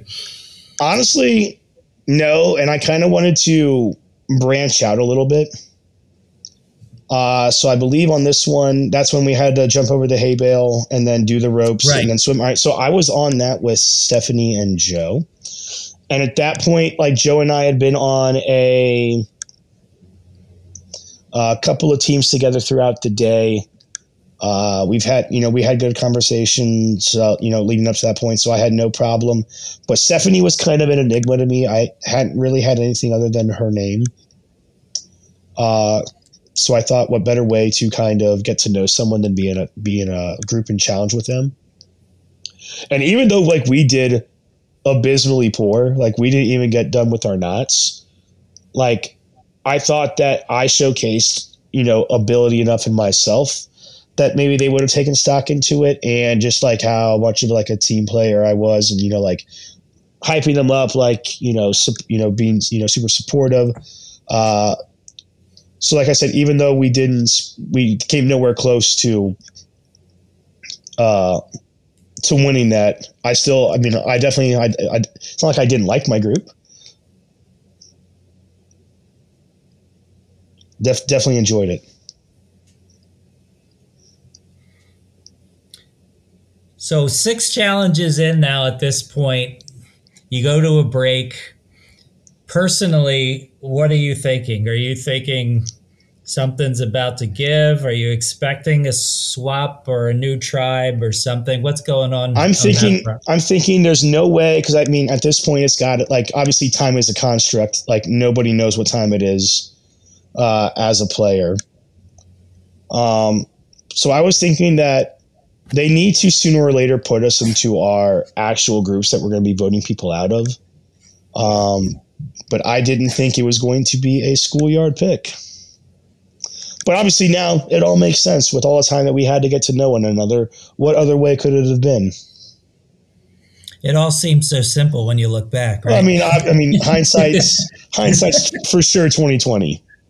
All right, so so you find out it's schoolyard pick. You unravel your little bandana, and three people step forward. It's probably pretty clear to you what's about to happen. What what's Stu thinking now that you know you're in schoolyard pick? Uh, Stu is feeling hopeful because the, one of the people I was closest to in uh, Jake Miller is a captain. Uh, Stu is very confident that Kelsey is not going to pick him. and uh, Jamie, he and I had had, you know, decent conversation. I mean, nothing really more than surface level. Um, but like again, like nothing, like no, like uh, to me, nobody had made any kind of like glaring, uh, you know, any, anything glaring that was like, I've all right in a schoolyard pick, I'm for sure not picking them. And then of course, So- you, so then of course you throw the twist that like you can't talk with the people that you've picked. Once you make your pick, you go on over, and then it's just left to that one person who just got picked. And it, it's rolling out, right? And you're now, let's say, halfway through. Half the people are picked. You're still there. What What are you thinking? Uh I not feeling great. You know, I'm kind of like looking back and it's like what more could I have done? Like should I have been more aggressive in pursuing you know, quote unquote alliances. A big thing for me was because I hadn't played a game like this before. I didn't want to come out super early and you know and say something and then that be a red flag to to other people be like all right this guy's playing way too hard way too early uh, but then on the flip side i'm you know waited way too late which was might have also been a red flag to some people uh, so i i was not feeling comfortable Yeah. So it plays out. You have to go to Halata. You're the fourth male there. Did it immediately register with you that they were all former yellows from the first day? Oh, not not originally. I was really kind of focused on just my original group and you know seeing people get picked that you know I was you know who I perceived that I was close with, uh, and then they go a different route. You know, I was already kind of down in the dumps. Obviously, being the last male selected, you know, I'm not even really chosen. Like I'm like forced onto a team. And so then, like, Joe's the first one to welcome me. I mean, obviously, everyone on the group was like, hey, like, welcome, like, we're going to do great. But Joe was probably the person who I was closest to on that grouping. So then he, you know, very nicely you know, goes through and's like, hey, like, what's the breakdown of your original group? And I'll, like, I clearly know that I'm the only one on my group on this one. And I look, and then it's a four three one. And as I'm looking through, it like dawns on me, I am the only new addition to this group. uh, but then it would be rude as hell not to be like, well, Joe, like, what about your group? And I already knew the answer. But he's like, yeah, it's, uh, it's seven of us. And I'm just like, great, my number one survivor nightmare. Like, again, like I have no problem. I, I didn't, I didn't want, I wanted to play from the middle, uh, and then, you know, potentially even the bottom, but I wanted to at least have like a number or two on the bottom and not just be the sole one, you know, on the bottom. But talk about going right to PhD level survivor, right? You got to figure out how to work your way out of that. For sure. For sure. I mean, it's it's funny, you know, like um, it's funny you bring up my, you know, the PhD, you know, in my in my uh, redo uh, application, you know, I talk about how I've been a student of the game and I'm going to take my SATs for this game. And I'm like, no crash course could have prepared me for this. And, you know, it was like, all right, like I gotta, I gotta get to work. You know, I gotta show this tribe that, you know, uh, I need to show them why I'm, I'm, you know, a good, a good fit for this team. Why that I am going to be good for their game uh, and why it, it would be in their best interest to uh, to keep me over someone they've you know known since uh, day one and minute how, one. How did that feel? You, you went right to the alumni challenge right after that. You've known each other for five minutes as a tribe, and you're already competing. Did did did they make an effort to make you feel like you had a role there, or what did that challenge feel like? Uh, well, honestly, like if it were it, like I felt really confident going into that challenge because I think I brought it up before, but not my first time having to use a, uh, a blow dart. And so I was hoping that if like you could choose like just one or two people to work on it, like I would have been like, listen, I know you all met just met me, uh, but like I'm actually decent at this. Uh, I've had experience. Like let like let me prove my worth. And you know, obviously, as fate would have it, that that part didn't uh, come true. Everyone had to to participate in that, and you know, like rightfully so. Like I totally get that, but for me, I was kind of hoping to be a little, you know, selfish and be like, I want to prove to this team, like, hey, like this guy is, you know, ready to, uh, you know, put himself in into kind of you know one of those hero moments again to uh, to show what he can what he can bring to the table. But the survivor gods were not aligned there. No. So. No, they, they were not. The so, uh, I mean, I, I, I really enjoyed that challenge. The whole like being locked up, uh, and then having to work together with you know no vision. Uh, you know, we did we did fairly well in that. Um, obviously, they had had the entire challenge to work on their communication and you know and such things, and for me to come in, you know, as you know as an anomaly to this, and you know I thought I thought we went pretty well for that first part. Then it was the hitting the balloons with the blow dart. Uh, self brag moment. I went two for two. I mean, I wasn't I wasn't cool like Devin and knockout two with one uh, with one, but I was happy that I you know I was batting a thousand for that. Uh, but then we weren't successful with the ones that we hit were being the right key, so then we had to go digging. Came back, and then I think by that time uh, we got it. We uh, just too much time had passed. I know that uh, that's a puzzle that's been used before, uh, but puzzles are not my strong suit, and the alumni's finished uh, before we could. So then you all you all go back to camp. Like, did you start going to work right away, or was anybody approaching you, or what did that feel like? So uh, I got to start even before that. You know, like we go back, we get our we get our uh, flag, uh, and then we have our little crate that has you know our goodies. And I wanted to prove right away, like I'm like I'm here for the you know I'm here for the tribe. So I and I can't. I honestly can't remember who the other person was that you know helped carry it, but I know that I carried it. You know from where that challenge was to our uh, to where our base, uh, where our campsite was going to be, and uh, then it was like, all right, like let's, you know, like, hey, I'm gonna go make, I'm gonna go do a water trip. Uh, does anyone need their water filled? Like, I wanted to really kind of prove my value uh, right away. So yeah, I went to work immediately. And uh, just out of curiosity, Mhm. if you could go back and let's just say that you could pick your entire tribe, what would that tribe be? Oh man, that's so tough. I mean, you know, obviously you could be like, I want to pick all people that I like, but then I wouldn't want to vote any of them out. Um,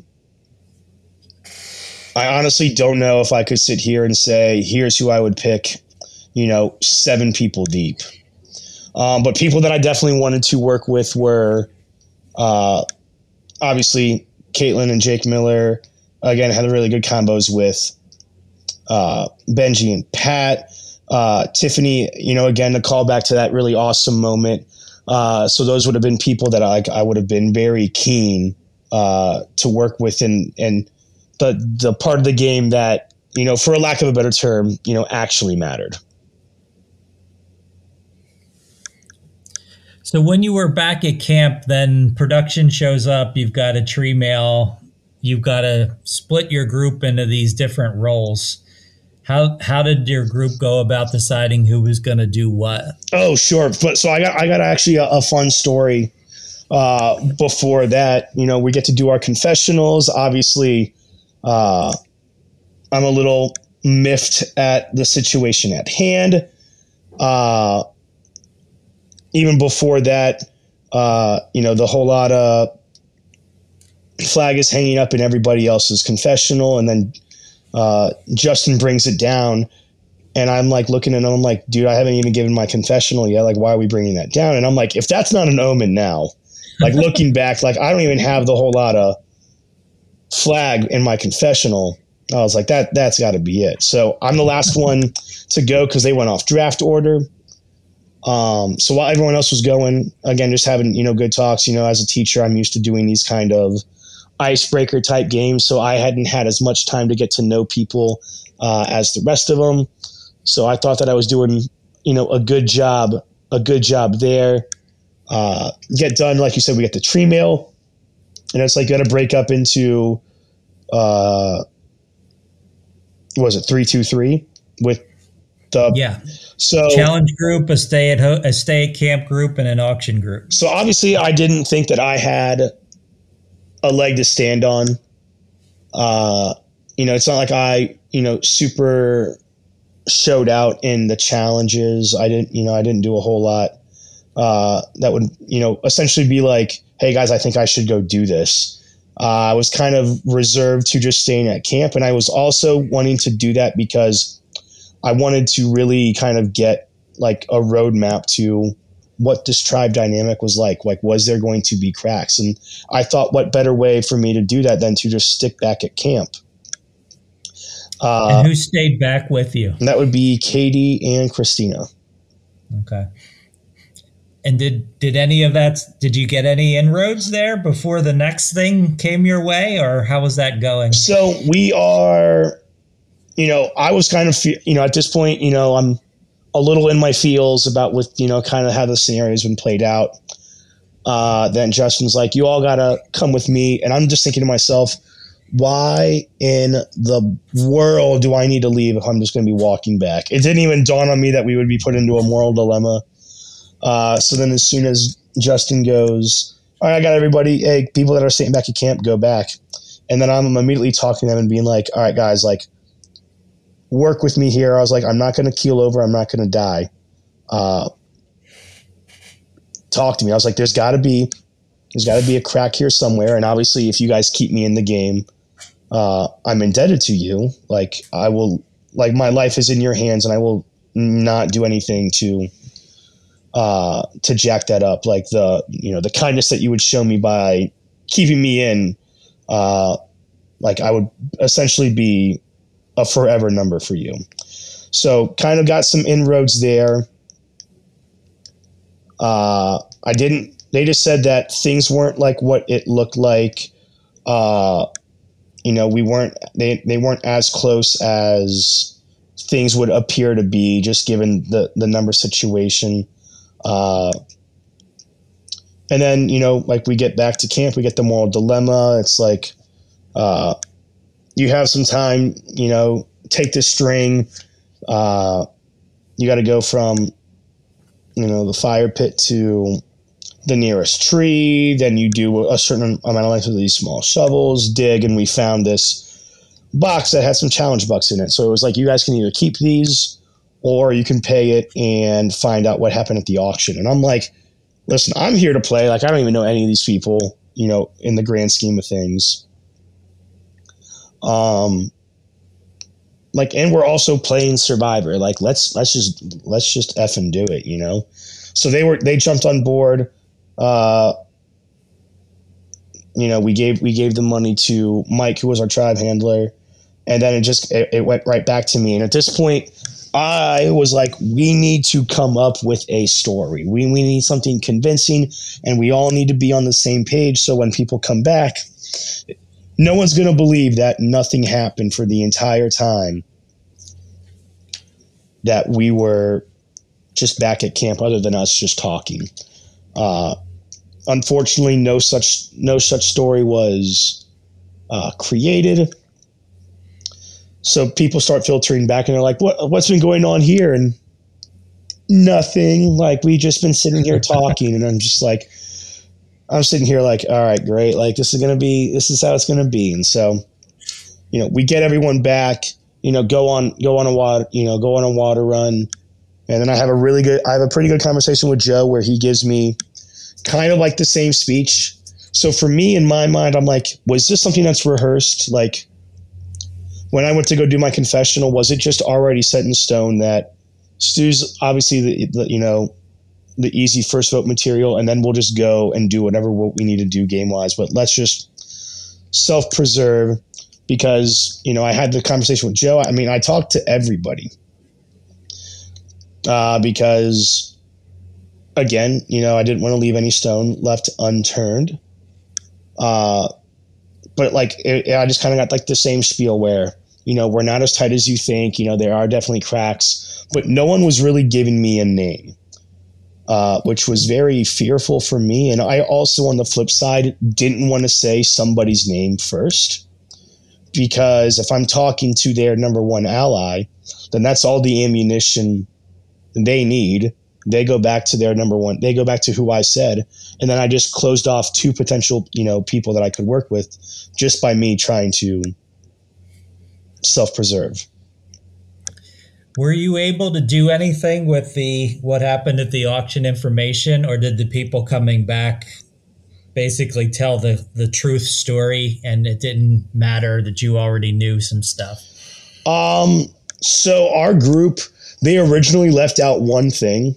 Because i want to say it was jamie and stephanie maybe? But i know yeah. ja- i know jamie for sure because he like they were able to secure a lot for us uh, and he said we didn't go to an auction like we went full on shopping and that you know Jamie was a real who really cracks me up. Um, so they come back and like they left out something the very first time, which I remembered, and I obviously you know I can't remember what it was at this time, but I remember I, I do remember that something was left off of the list. And then when they reviewed the list again, they were like, "Oh yeah, like we also got this," and like it wasn't anything like that was like an advantage or anything related, or oh, okay, it wasn't anything crazy like that. Uh, because I definitely would have I definitely would have used that, you know, when, you know, as I, you know, continue to work with, you know, and try to work over and, you know, win over people. Uh, yeah, that could have been an interesting twist if it played out right, where nobody necessarily wanted to work with you, but if you suddenly had information that somebody was lying. Correct, yes. That could have been a whole different story. And I think that with the way things played out, I think the people at the auction were also aware that something was offered back at camp And so No. because like we come back and we say nothing, uh, and then you know I'm, I'll kind of jump the gun here a little bit. Uh, I have a conversation with uh, Landon and Stephanie as we're going back to the water, and I come up with this like lie, which is now the second lie I've told in the game.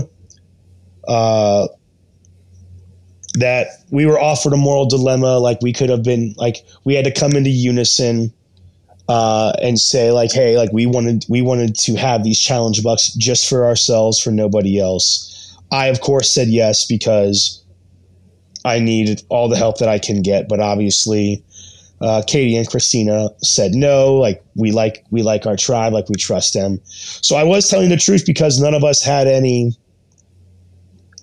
You know, we didn't have any kind of uh, extra money at our hands, but I didn't tell the whole truth and that here's the real reason why we don't have any money is because we paid it off to to find out what happened at the auction. Yeah. And so, like, I don't know if that was something that, you know, ended up doing me in.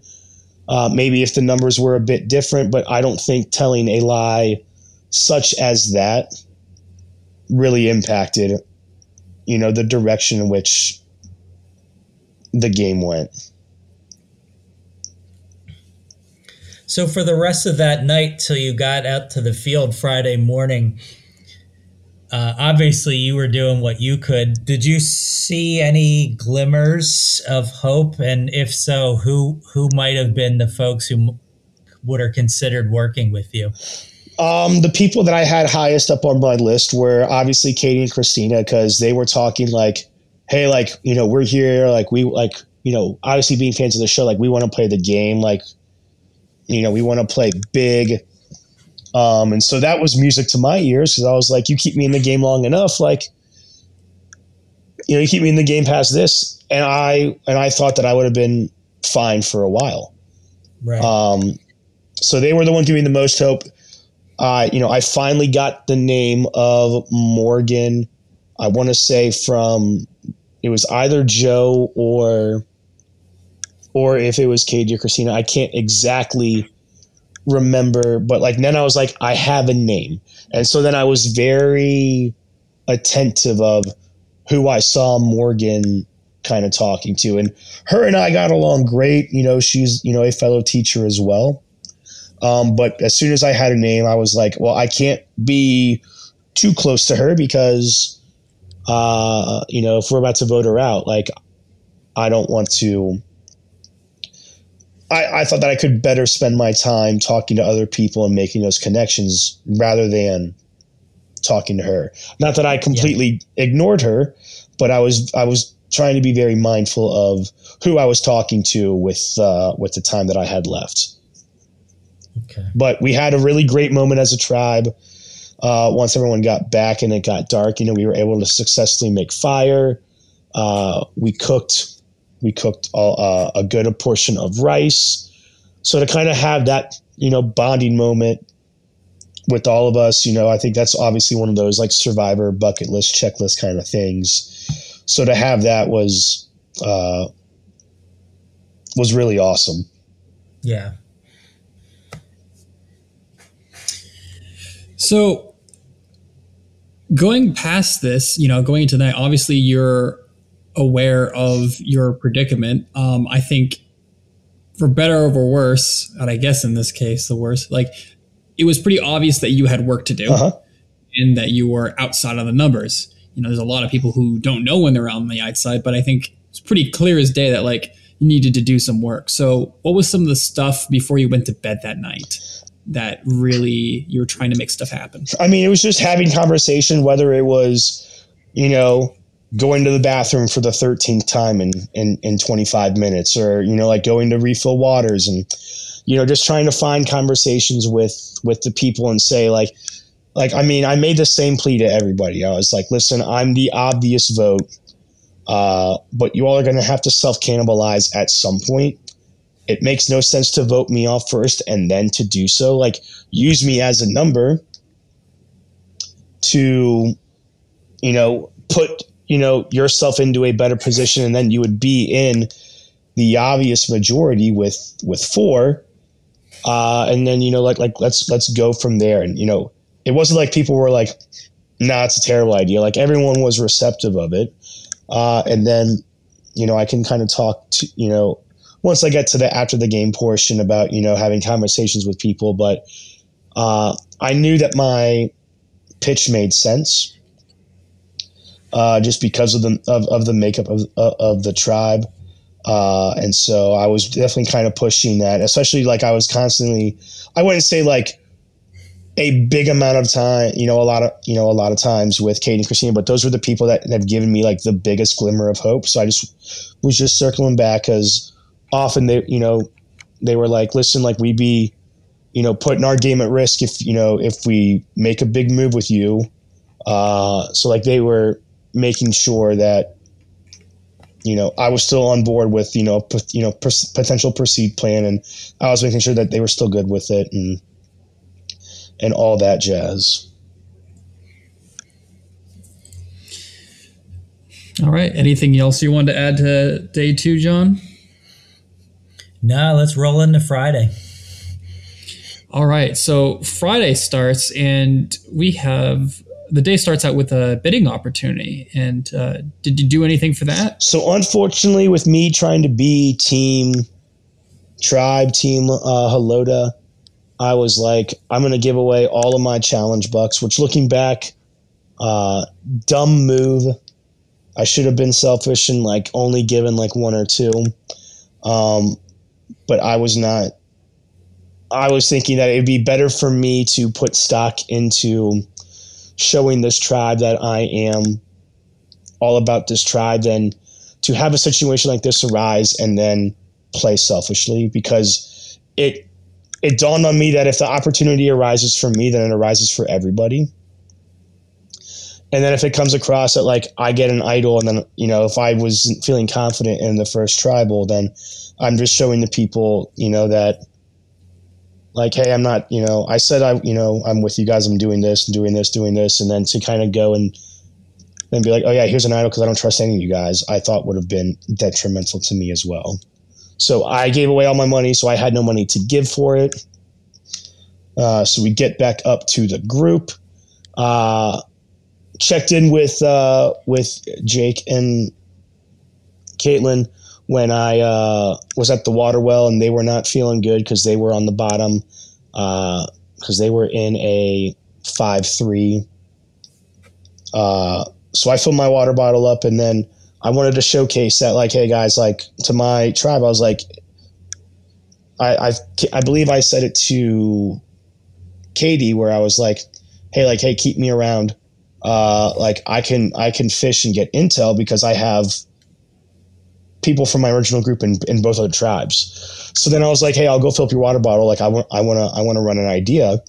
And so I go over and as I'm walking by, I pitched to Jake. I was like, hey, listen, like Yellow uh, Tumunga has the majority from our original group. Like if we can work together uh, for a challenge, which I've seen in the past, uh, let's let's work to knock them out because they would have the majority and likely to get out somebody else from not one of our original group. And they were on board. Obviously, a challenge like that didn't really didn't really arise. Uh, but again, I, you know, as a gesture of good faith to my teammates on Halota, I wanted to be like, hey, like I'm willing to play ball and willing to do things, and you know, kind of do it more out in the open uh, if it's going to help benefit us as as as a group.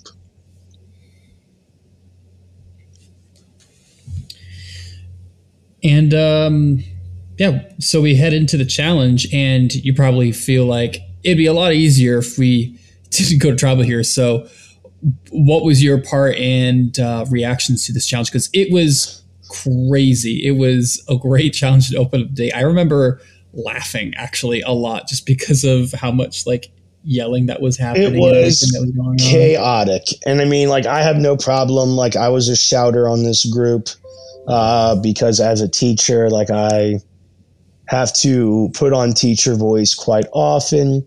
Uh, what I didn't put into consideration is that there are going to be uh, 11 other people that were doing the exact same thing. And I know with my voice being a little lower, uh, I could have got drowned out. And then we had this strategy of, you know, with me being on the left, that Christina would be the one uh, working with me, and we would be working on things all to the left. And of course, like where the majority of the blacks are on the left, so we kind of had to change that plan up. Um, but yeah, I was a caller. I want to say that we were the first group to get all of our blocks stacked originally and then we just had trouble with the with the stacking portion and so i'm trying not to pay any mind to what's going on.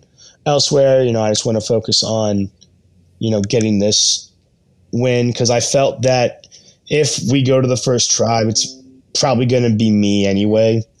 Because uh, i felt that if i was able to kind of have that downtime with another tribe going into tribal i could still you know make those you know inroads still make those connections, make people, you know, really feel that, you know, like, hey, I am somebody that's better for their for their long term game. So we end up losing and then we get to get to the holding area. So what's interesting about this part is uh, we were talking about it uh, a few of the times, and we've actually had some players already comment on how much this kind of opened up this part of the game, uh, which is my idea, not to brag, um, but basically these holding areas that encourage uh, strategizing in smaller groups or even pairs, and basically causing people to split up. Because it was in my experience, especially on these early votes, where it was too taboo almost to like strategize in early in the game, and we would walk and talk and whisper for like a minute. And then when we got there, we'd all just stand around there waiting for tribal to happen, just kind of going with whatever plan we cobbled together at the last moment. And, um, you know, there was a lot that could be improved there. So implementing this, I was expecting it to take a, a few rounds to take hold. But this very first tribal council, you guys freaking went ballistic oh, with it. yeah. So even so I, I, gotta so like there was a little bit of confusion, like did we need our stuff? Did we not need our stuff? So we're just kind of wait like we're like halfway through the to the holding area and they're like, Oh, well you guys need your belongings. And I'm like, uh, I mean that makes sense. So as I'm going back, like uh so first off, as soon as I, I can't like I feel like I need to kind of rewind a little bit. So walking into the challenge, I'm the first, you know, I'm the one of the first people. I'm helping people up, and I grab Katie's hand as I'm as I'm helping I'm helping people up off of that, you know, kind of slicker uh, mud section, and she whispers to me like, "You're good," and I'm like, like holy hell, like we, you know, we did it, team. We did like like we're we're good. Um, so I mean, I was still nervous, obviously but to kind of have that little moment to be like maybe all hope's not lost if we end up going. Uh, so we lose the challenge and then immediately christina comes over to me and me like all right like here is the plan. Like we are voting we are voting morgan. And i'm already in sandra mode where it's like yeah anybody but me tell me a name i'm writing it down no biggie. So we get to the holding we, we're about to get to holding area they're like we need our stuff. As we're walking uh, Jamie and Joe are like, we're voting Christina. And of course, like I give them like the thumbs up. And I was never going to do that. Um, you know, they were the two, Katie and Christina were giving me the most hope in this. Uh, and they were the only ones that really gave me the most kind of strategy talk. And so for me, I was a little hesitant on Joe because he had I, he was also one of those people that had talked about Morgan earlier. So for him to kind of jump around and now introduce Christina, I felt a little off about. So again, of course, like I say, yeah, I'm going to vote for them with ne- never any intention of doing so because had I done so and I survived, then it just proved to Katie that I am not a man of my word.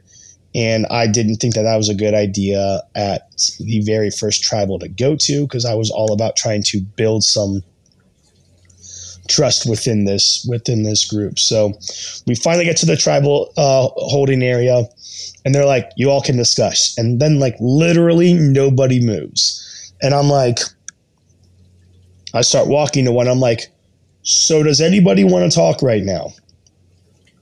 And then I think that I was the one that kind of put the wheels in motion. And so I get in a group, and I think originally it was me, Landon, and Stephanie, and then other people were out dispersed. And so then Landon's being very vague. Like he's like, well, I think it's obvious who we have to vote for. And he's not saying a name, which was already a red flag for me because I'm like, I bet, I mean, obviously I know my name's on the chopping block, but with him not saying a name and saying it's obvious, I almost wanted to be like, no, it's not but I wasn't trying to blow up. I don't know. Like I'm, I was weird that I didn't want to blow up anybody else's game, especially that early. Uh, so we kind of have a very vague discussion. I then have a quick check in with Katie, and I'm like, "Hey, are we good?" And she's like, "Yeah, I'm good." Like, you got to rock with me because I'm literally blowing up my game by doing this. I then, but you know, have a quick word with Christina where I'm like, "Hey, just so you know, like I've heard your name specifically from Jamie." because at that point, her and Katie were my number my number one and two within that tribe. So I, I had no problem kind of telling somebody else. I'm wondering if I brought that up earlier, if that would have done anything. Uh, but obviously, you know, hindsight being 2020, you know, like wish I could go back and change that maybe. So that wasn't that wasn't just an intentional split vote in case you had an idol. They had, they had had a different plan all along. So so what I come to find out, and I know we're uh, we're kind of jumping right up to the vote, but uh, that that was both strategic in the sense of if they if I played an idol, then it's not going to be Morgan who was closer to uh, Jamie and Landon uh, as Christina was. Gotcha. Okay. Um, so I tell Christina, and I'm like, "Hey, Jamie's gunning for you," and she's like, "I'm gonna go confront him now," and I'm like, "Oh my god, don't do that!" Like, because it's it's going to be painfully obvious where that information came from. So please. But she went off and did it, and then I'm left with Morgan, and she's like, "Have you heard my name?" And I'm like, "Nah, like no, I haven't." Even though I'm literally going to go and writing her name down. And uh, then she's like, I'm like, well, have you heard mine? And I'm already knowing the answer. She's like, yeah. And then I do like one, I have a, another conversation. And then like she said, I think Morgan said Stephanie's name. So I'm like, there's no way four people's name is going to be thrown around at this first tribal. Like it just does it just doesn't make sense. So then at that point, then we hear the drums go off, and I'm like, awesome. I I quickly go to Katie again. I'm like, like I'm like I am for sure in. And then she, you know, comforts me and says, like, hey, this is this is what I'm this is what we're doing. We're rocking with it. You know, like please do not screw me over on this because I am putting my game on the line for you by doing so. So of course I'm like, hell yeah, on it get to the questioning, John very kindly points out the obvious to it being seven to one. Uh, and then with the way that rest of the answers went during tribal, it was very veiled. There was a lot of this talk of lines being drawn in the sand. And at that point, I think that people were just kind of putting on a show. Uh, and I didn't feel good about my chances. Well, one interesting note from behind the scenes is that as I'm filming all of these separate one on one conversations that were going down, and I also remember Bobby being there witnessing a lot of these as well, I was not convinced it was you.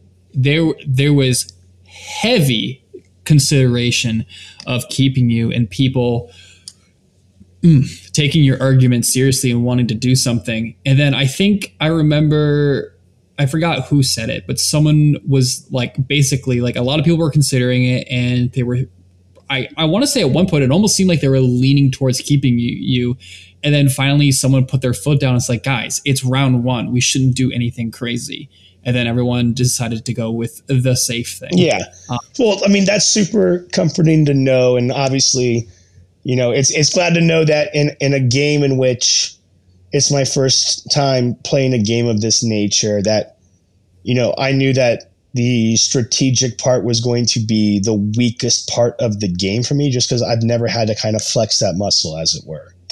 Whereas, you know, I felt like I kind of, you know, doing a, a big callback, but you know, I, I kind of integrated and worked my way into the cast of 2019 by doing all sorts of those games.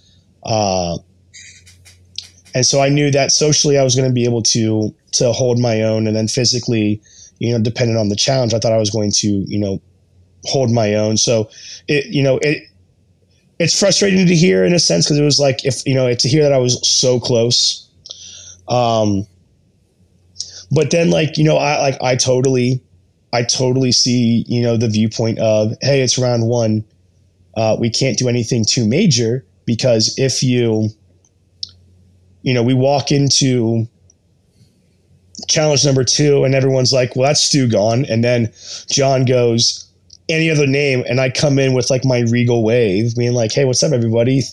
Thought i was dead. Think again like that's just that just raises the alarms uh, to everybody else that these people are playing uh, playing a very hard game, uh, which again, like I like, obviously it would have been amazing to do so, but um, I understand from I I understand from their viewpoint why keeping me would have been uh, detrimental to, uh, you know, putting a, a a potentially bigger target on uh, on their back by doing so. But again, little crazy to think that it was it, it was as close as it was. So then we get there that you know the, the questions are asked. Uh, I'm definitely you know very excited to see how the episode plays out, or to hear the confessionals from the tribe immediately, or uh, to hear uh, the voting confessionals just to see what what's said. Um, but you know, to hear that you know it was that close is you know kind of cool. Uh, but as soon as the votes are read out and it goes Christina Morgan Stu, and then Christina, I just knew the rest were for me because there's no way that Morgan would be the name that I'm told, and then they vote Christina and then not really put me in on it. Yeah. Well, for what it's worth, it was super entertaining to watch. And like I said, I wasn't even convinced going into that tribal that it was going to be you. Um, and I think that you put up one hell of a fight, and it's it's one thing to go home early, but it's another to go home and not knowing you're going home, like regardless of when it is in the game. And I'm glad that you at least had the chance to go out swinging with everything that you got. Oh, for um, sure. Like I, like with this experience being what it was, like I was not gonna just be in a seven to one and be like, all right, well that's it. Like I'm just I'm dead. I, am dead man walking. Like I wasn't gonna, you know, give it my all. Like it's one of those things where I like I wouldn't have been able to like look at myself in the mirror afterward and been like, you know, like I I didn't want to look back and been like, could there have been anything more? You know, like I've I've talked to people post, you know, post the game and I was like, I almost thought about making tribal super live when John's like, anybody got anything else to say? And I would have been like, yeah, how come I heard like four or five names? Uh, I think it's very telling of the fact that these are the names that were that were mentioned and not others. Uh, so why don't we flip this on? But I thought that if I did that, then again, I'm blowing up other people's games, and I'm showing that I'm kind of a uh, a loose cannon, which I again thought that if I survived this first vote, uh, would not have, you know, then I could have been voted out, you know, second. So, yeah, yeah. this is where we start playing woulda, shoulda, coulda. Oh yeah, and the uh, the kudos to to Katie, right, for giving you enough hope mm-hmm. that you didn't feel desperate enough to just blow it up. Yeah. Because that's where the woulda, shoulda, couldas really start coming in. Like if you would have told Morgan, yes, I heard your name, and if you would have encouraged the confrontation with Jamie, like who knows what might have happened, right? But, you know, good gameplay keeps people around or keeps them thinking there's enough hope if I stay around.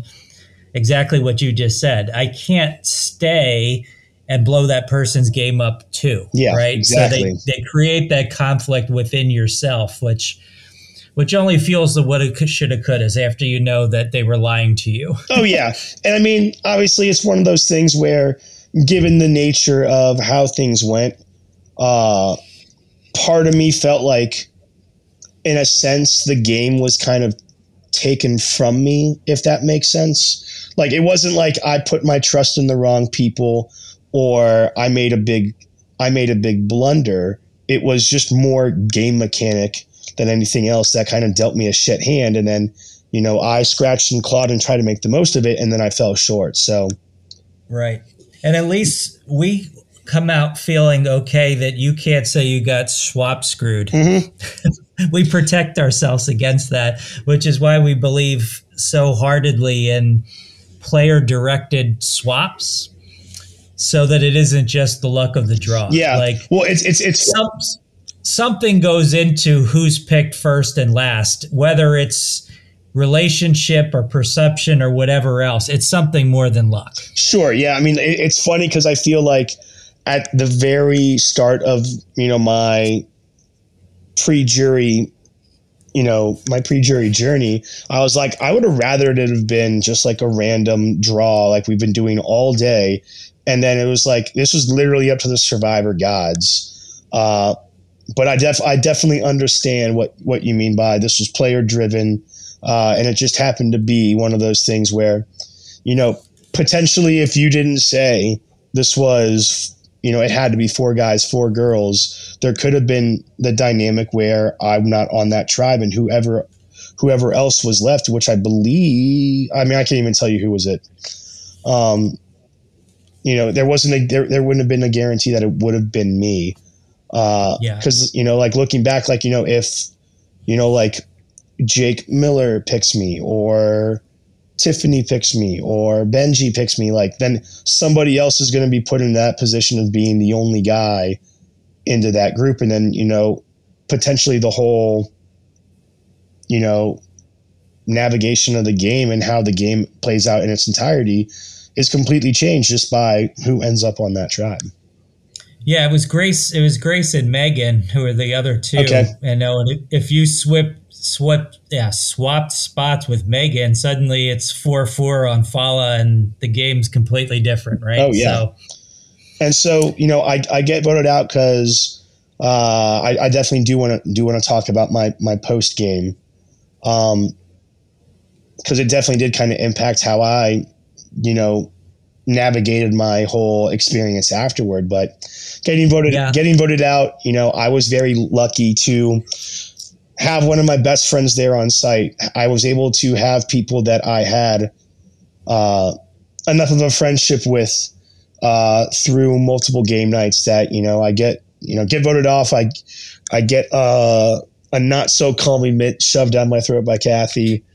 uh, I get uh, out to the whole area while they dismiss uh, and get everything set up.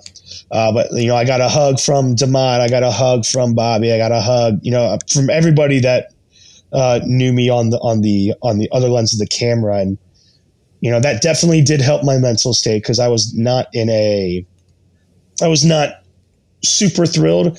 I was understanding of the fact, but still to kind of, you know, be so excited for this, and then to kind of have it just, you know, kind of had the rug, you know, taken out from me.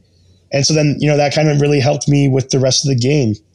Uh, Yeah. I decided that, you know, as the, if there is, if, if there is such a thing as a mayor of pre-jury being the first boot, I was like, the least I could do is kind of give them the exact same thing that happened to me where I have no idea. Like we, like none of us ever really talked about if we had a big crowd of us, a, a big crowd watching you play.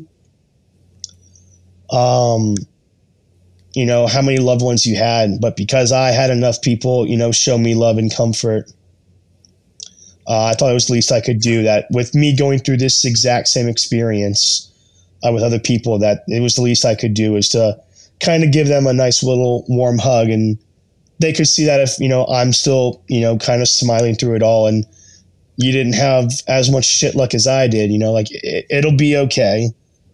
Uh, and then that's when you know a bunch of those bonds formed really post game. Yeah, that's a great perspective. I I'm gonna need to hop off because I got a really early morning, so I'll leave you with William to wrap. But I just wanted to say personally and on behalf of all of production, we're we're really happy to have you as part of the SC family.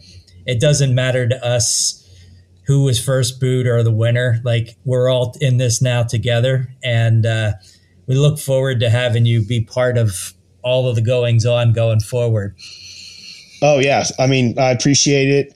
Uh, you're like you'd have to literally call my airline to make sure I don't fly into Macomb because I am with being a teacher I have all the free time in the summer so I'm I'll be I know we kind of joked about it after the game where if you need me to dress up as a bear and be in the cornfields like I will do literally anything to uh, to to to have an impact on this game for you know for future players I love it I appreciate it, and uh, I'll sign off now. But uh, I'll be talking to you in the future. All right, thanks so much, John. Thanks, right. John. Take. I was going to add, Stu, to what you just said, uh, which is just you perfectly embodying the experience of this whole event, which is what I always say towards the end of everyone's episode is just you experience something extremely unique um, together that is so unique that even though like there's multiple seasons of these people, there's no season quite like your own. And so regardless if you played with them or not, there's this special bond that you have with your cast that is a different kind of bond than any kind of friendship I've had with people. And it's because you just shared an experience that you all understand as both traumatic, amazing, disappointing, thrilling, so many ups and downs. And, you know, realizing that, like, yeah, we're all about to get voted out, you know, um, people are going to want to know that it's going to be okay. And we only have so much more to look forward to as now that we've experienced this together, we can continue sharing this experience together as we become friends. Oh, for sure. Like, and it's, you know, like there are a couple things that really stood out to me, even as the game was going on. You know, like I think one of my favorite moments was during the gross food eating challenges, and I was talking to some people on production, and I was asking like, "Hey, like ranch dressing's like my favorite thing in the world. Like, you wouldn't happen to have a spare bottle?" So as Halota walks by, they can just see me down an entire bottle and like no with no trouble at all, and be like, "Look what could have been." Uh, so as fate would have it, Evan then goes and runs and grabs one of the bottles that was in the heat for about 25 minutes. And then uh, I was, I talked a big game, so I had to back it up. So I know Hannah has a uh, has a video of me just downing that uh, that ranch dressing soda. But then to like, but then to like go out Friday night, you know, even though I, I uh, mentioned how maybe game wise my perception of you know, Kelsey wasn't uh, wasn't the best. Uh, she had mentioned that she was in town, so I know like myself, Morgan, Jamie, and uh, Jake Miller went to a restaurant that she uh, that she uh, made sure to talk about, uh, and then we did a whole thing with people on the pre-jury on Saturday, and then with you know like obviously being big fans of the game, you know, like we're going from the challenge and then we're walking to tribal and then we're like we have more intimate knowledge than the people that are just watching the game play. So to you know to see like an actual season of Survivor uh, play out right in front of your eyes was was really cool to see because we had at least some kind of working relationship with everybody that was involved. And so like, you know, as the pre jury family got bigger and bigger, you know, like we would go to the tribals and be like, what do we think is going to happen? You know, et cetera, et cetera. And that was just super fun to watch. And so I, I, I definitely wanted uh, to take the time to tell people if there are any, you know, prospective people who are wondering if they should play and am I still going to have a good time if I get voted off early? Like, a thousand times yes. Uh, I mean, to kind of piggyback off what you said earlier, like these are people that I would have never met uh, had I not played this particular season. And, you know, we're bonded by by this, you know, even though like we're a part of the entire survival challenge family. And while I'm close with people from the 2019 cast, like I don't think I mean, really, aside from Anthony DeMott, I don't know if any of those relationships come to like the same as the people that I I played this game with. And you know, like for instance, I was just in Nashville for you know for a wedding, and I had some free time, and you know, Caitlin was probably the person I felt best about uh, in the game. And then you know we we you know we just you know us being voted off and you know at that point there's there's no gaminess happening it's just a legitimate friendship that she you know drove the two two and a half hours to come hang out and so it's just like this would have never happened like i would have been in nashville i would have had you know who knows what i would have done you know for you know the hours that you know we spent hanging out and you know just kind of reminiscing and then just talking about other things in general so it's just it's crazy how I've heard in, in people's past talk, it was like, this game is going to change your life. You know, it's going to give you something that you didn't know you quite needed. Uh, and I thought, I was like, come on, guys, like, let, let's be serious. Uh, but then, like, to actually see it happen uh, firsthand has been, been incredibly awesome. Yeah, it's it's something that I felt the same way about, and I can't understate after experiencing it myself that no, this was life changing. Like it really just is. And there's very few things that I can put that label on. And as silly as it sounds, uh, it's not that silly because it was life changing. Um, and yeah, I totally get what you mean by like having that front row seat to a game of Survivor that you also were a part in is so much fun. You know, I had my little like gossip crew of myself, Colin, Becca and Lance, and we'd all be tossing theories. And if there's any footage of any tribal council after we were voted out, you could see. Uh, especially me, Colin, and Becca sitting next to each other, mm-hmm. having hats covering our mouths to make sure that no one could read our lips on our theories oh, and stuff I, like, that. Oh and, God, that's so uh, true. Like just like I said, like as our pre-jury family got bigger and bigger, like I would just wear, I would just wear my buff like it was a mask and I would just be talking and like, you know, like I said, I would like, I would do the hat and I would like cover up because I like, obviously I don't want to give anything away, you know, on, you know, as a viewer side. Um, but like, yeah, just like, even though you're out of the game, like you're still so enthralled by the game that you're still running game theory and you're still talking about like what if scenarios for people who are still in the game. It's, it's just unreal. And uh, yeah, what was what's your just final thoughts on the season as a whole? Like as a uh, person who played in it and then got to watch the rest of it. I hate One World. I hate schoolyard picks. no, um, uh, and I'm not coming back. Uh, stand, no. Don't worry, man. I hate uh, swaps or their lack thereof. yes, you know? yes, yes. Uh, no, I hate freaking big logs that we have to carry. Just you know. No, I mean like it. Like it was just I knew it was going to be a cool experience. Uh, but to even like I like I've said earlier, even to be voted off as early, you know, as I was, uh, and to still just have the most incredible time, uh, it's just been awesome. And you know, just like talking with people, whether it's in my game or people I met on production or volunteers, it's just like it's it's truly is it truly is a family, and I'm literally already cannot wait for for July for this for this next game to go underway.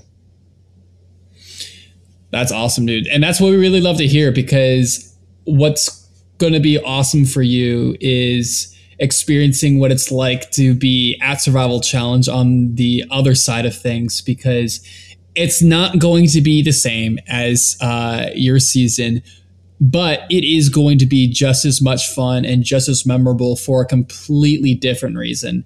And it's going to be that reconnection of not just reconnecting with your cast altogether, where it all started again on your one year anniversary of becoming friends, but it's also going to be connecting with your entire Survival Challenge family as a whole. And then the most meaningful part, really playing a role in bringing that to the next wave of people, knowing that they're about to experience something that you know all too well. And I can't tell you how many times I was looking at uh, this cast, and especially you, you know, knowing you before the game and just feeling so happy that you were experiencing these moments that I was. And I'm just like, man, soak it in because this is a special time. And I'm not even sure if you know how special it is in this moment. Oh, I mean, I'm sure like it'll really come, you know, full circle, uh, come, come the next game. And then I, I do want to say before we dip out, uh, big shout out to uh, the entire cast that I played with. Like you all were ballers. Uh, it was so fun to play to play with you guys. Uh, shout out to my friends and family who were who were watching along and supporting in the stream. I did. I haven't watched it all. I haven't watched them all, but it was cool to see the Stu, Stu love, and then even the people like this is the part that really baffled me, and I can kind of like see now what you what we're saying earlier about somebody random, you know, talking to you and like hyping you up. Like there are people in the chat that were talking about me that I have no idea who they were. And they're just like, oh, like do this, do that. I'm like, this is the coolest thing in the world. So just, a, I mean, just a big shout out to, to just really everybody involved, you know, production, the players, the, you know, the fans who are watching and commentating, like this wouldn't be put on without the amazing production that, that does go on. But then it's the people that, play the game and then watch the game and really make the interaction like all like super super worth it. Absolutely, dude. Couldn't couldn't have said it better myself. And hearing your story and everyone else's story is what keeps us going year after year. And we can't wait to do it all over again man. Uh, hopefully with some better weather. Because uh, i mean if you got one bragging right it's that you you you survived uh, some of the worst weather that we've ever seen in survival challenge. actually uh, i actually wanted to downpour more so sorry future players if i speak that into existence my bad so you're taking the other side. You're not yeah, saying like, that. I, I, I don't oh. want to have it the worst. Like, let somebody else have. No, I'm just kidding. well, who knows? We had a rainy season, then we had a stupid hot season, well, well, and now another I, rainy season. I was, I was so. saying, like, you know, I think it'll be a fun to talk about, you know, with with people as it goes on because obviously you guys experienced the hot season and like how would have you have fared in, in you know in a damper season? And then you know maybe on the flip side if it gets to be a warm one you know in the next one or one of the next few ones it's like how would this kind of change the dynamic of of things potentially? So. Awesome. Well thank you stu so much for joining me and john here. Uh, thank you for everyone that's listening. Um, and you know i think stu is a testament to just how good it is even if you literally happen to be uh, the unfortunate person who not only gets like swap screwed, but also goes home first because it's still a life changing event to be a part of no matter how you finish. Because at the end of the day, it's not how you finish. Sure, it's nice to win, but only one person can win. There's always going to be people that get voted out, and there's always going to be someone who ends up being last. And it's all about how you use that experience, regardless of how you finished. Uh, and you've been an amazing example, Stu, of what that looks like even from someone like in your position. Well, thank you. Well, thank you.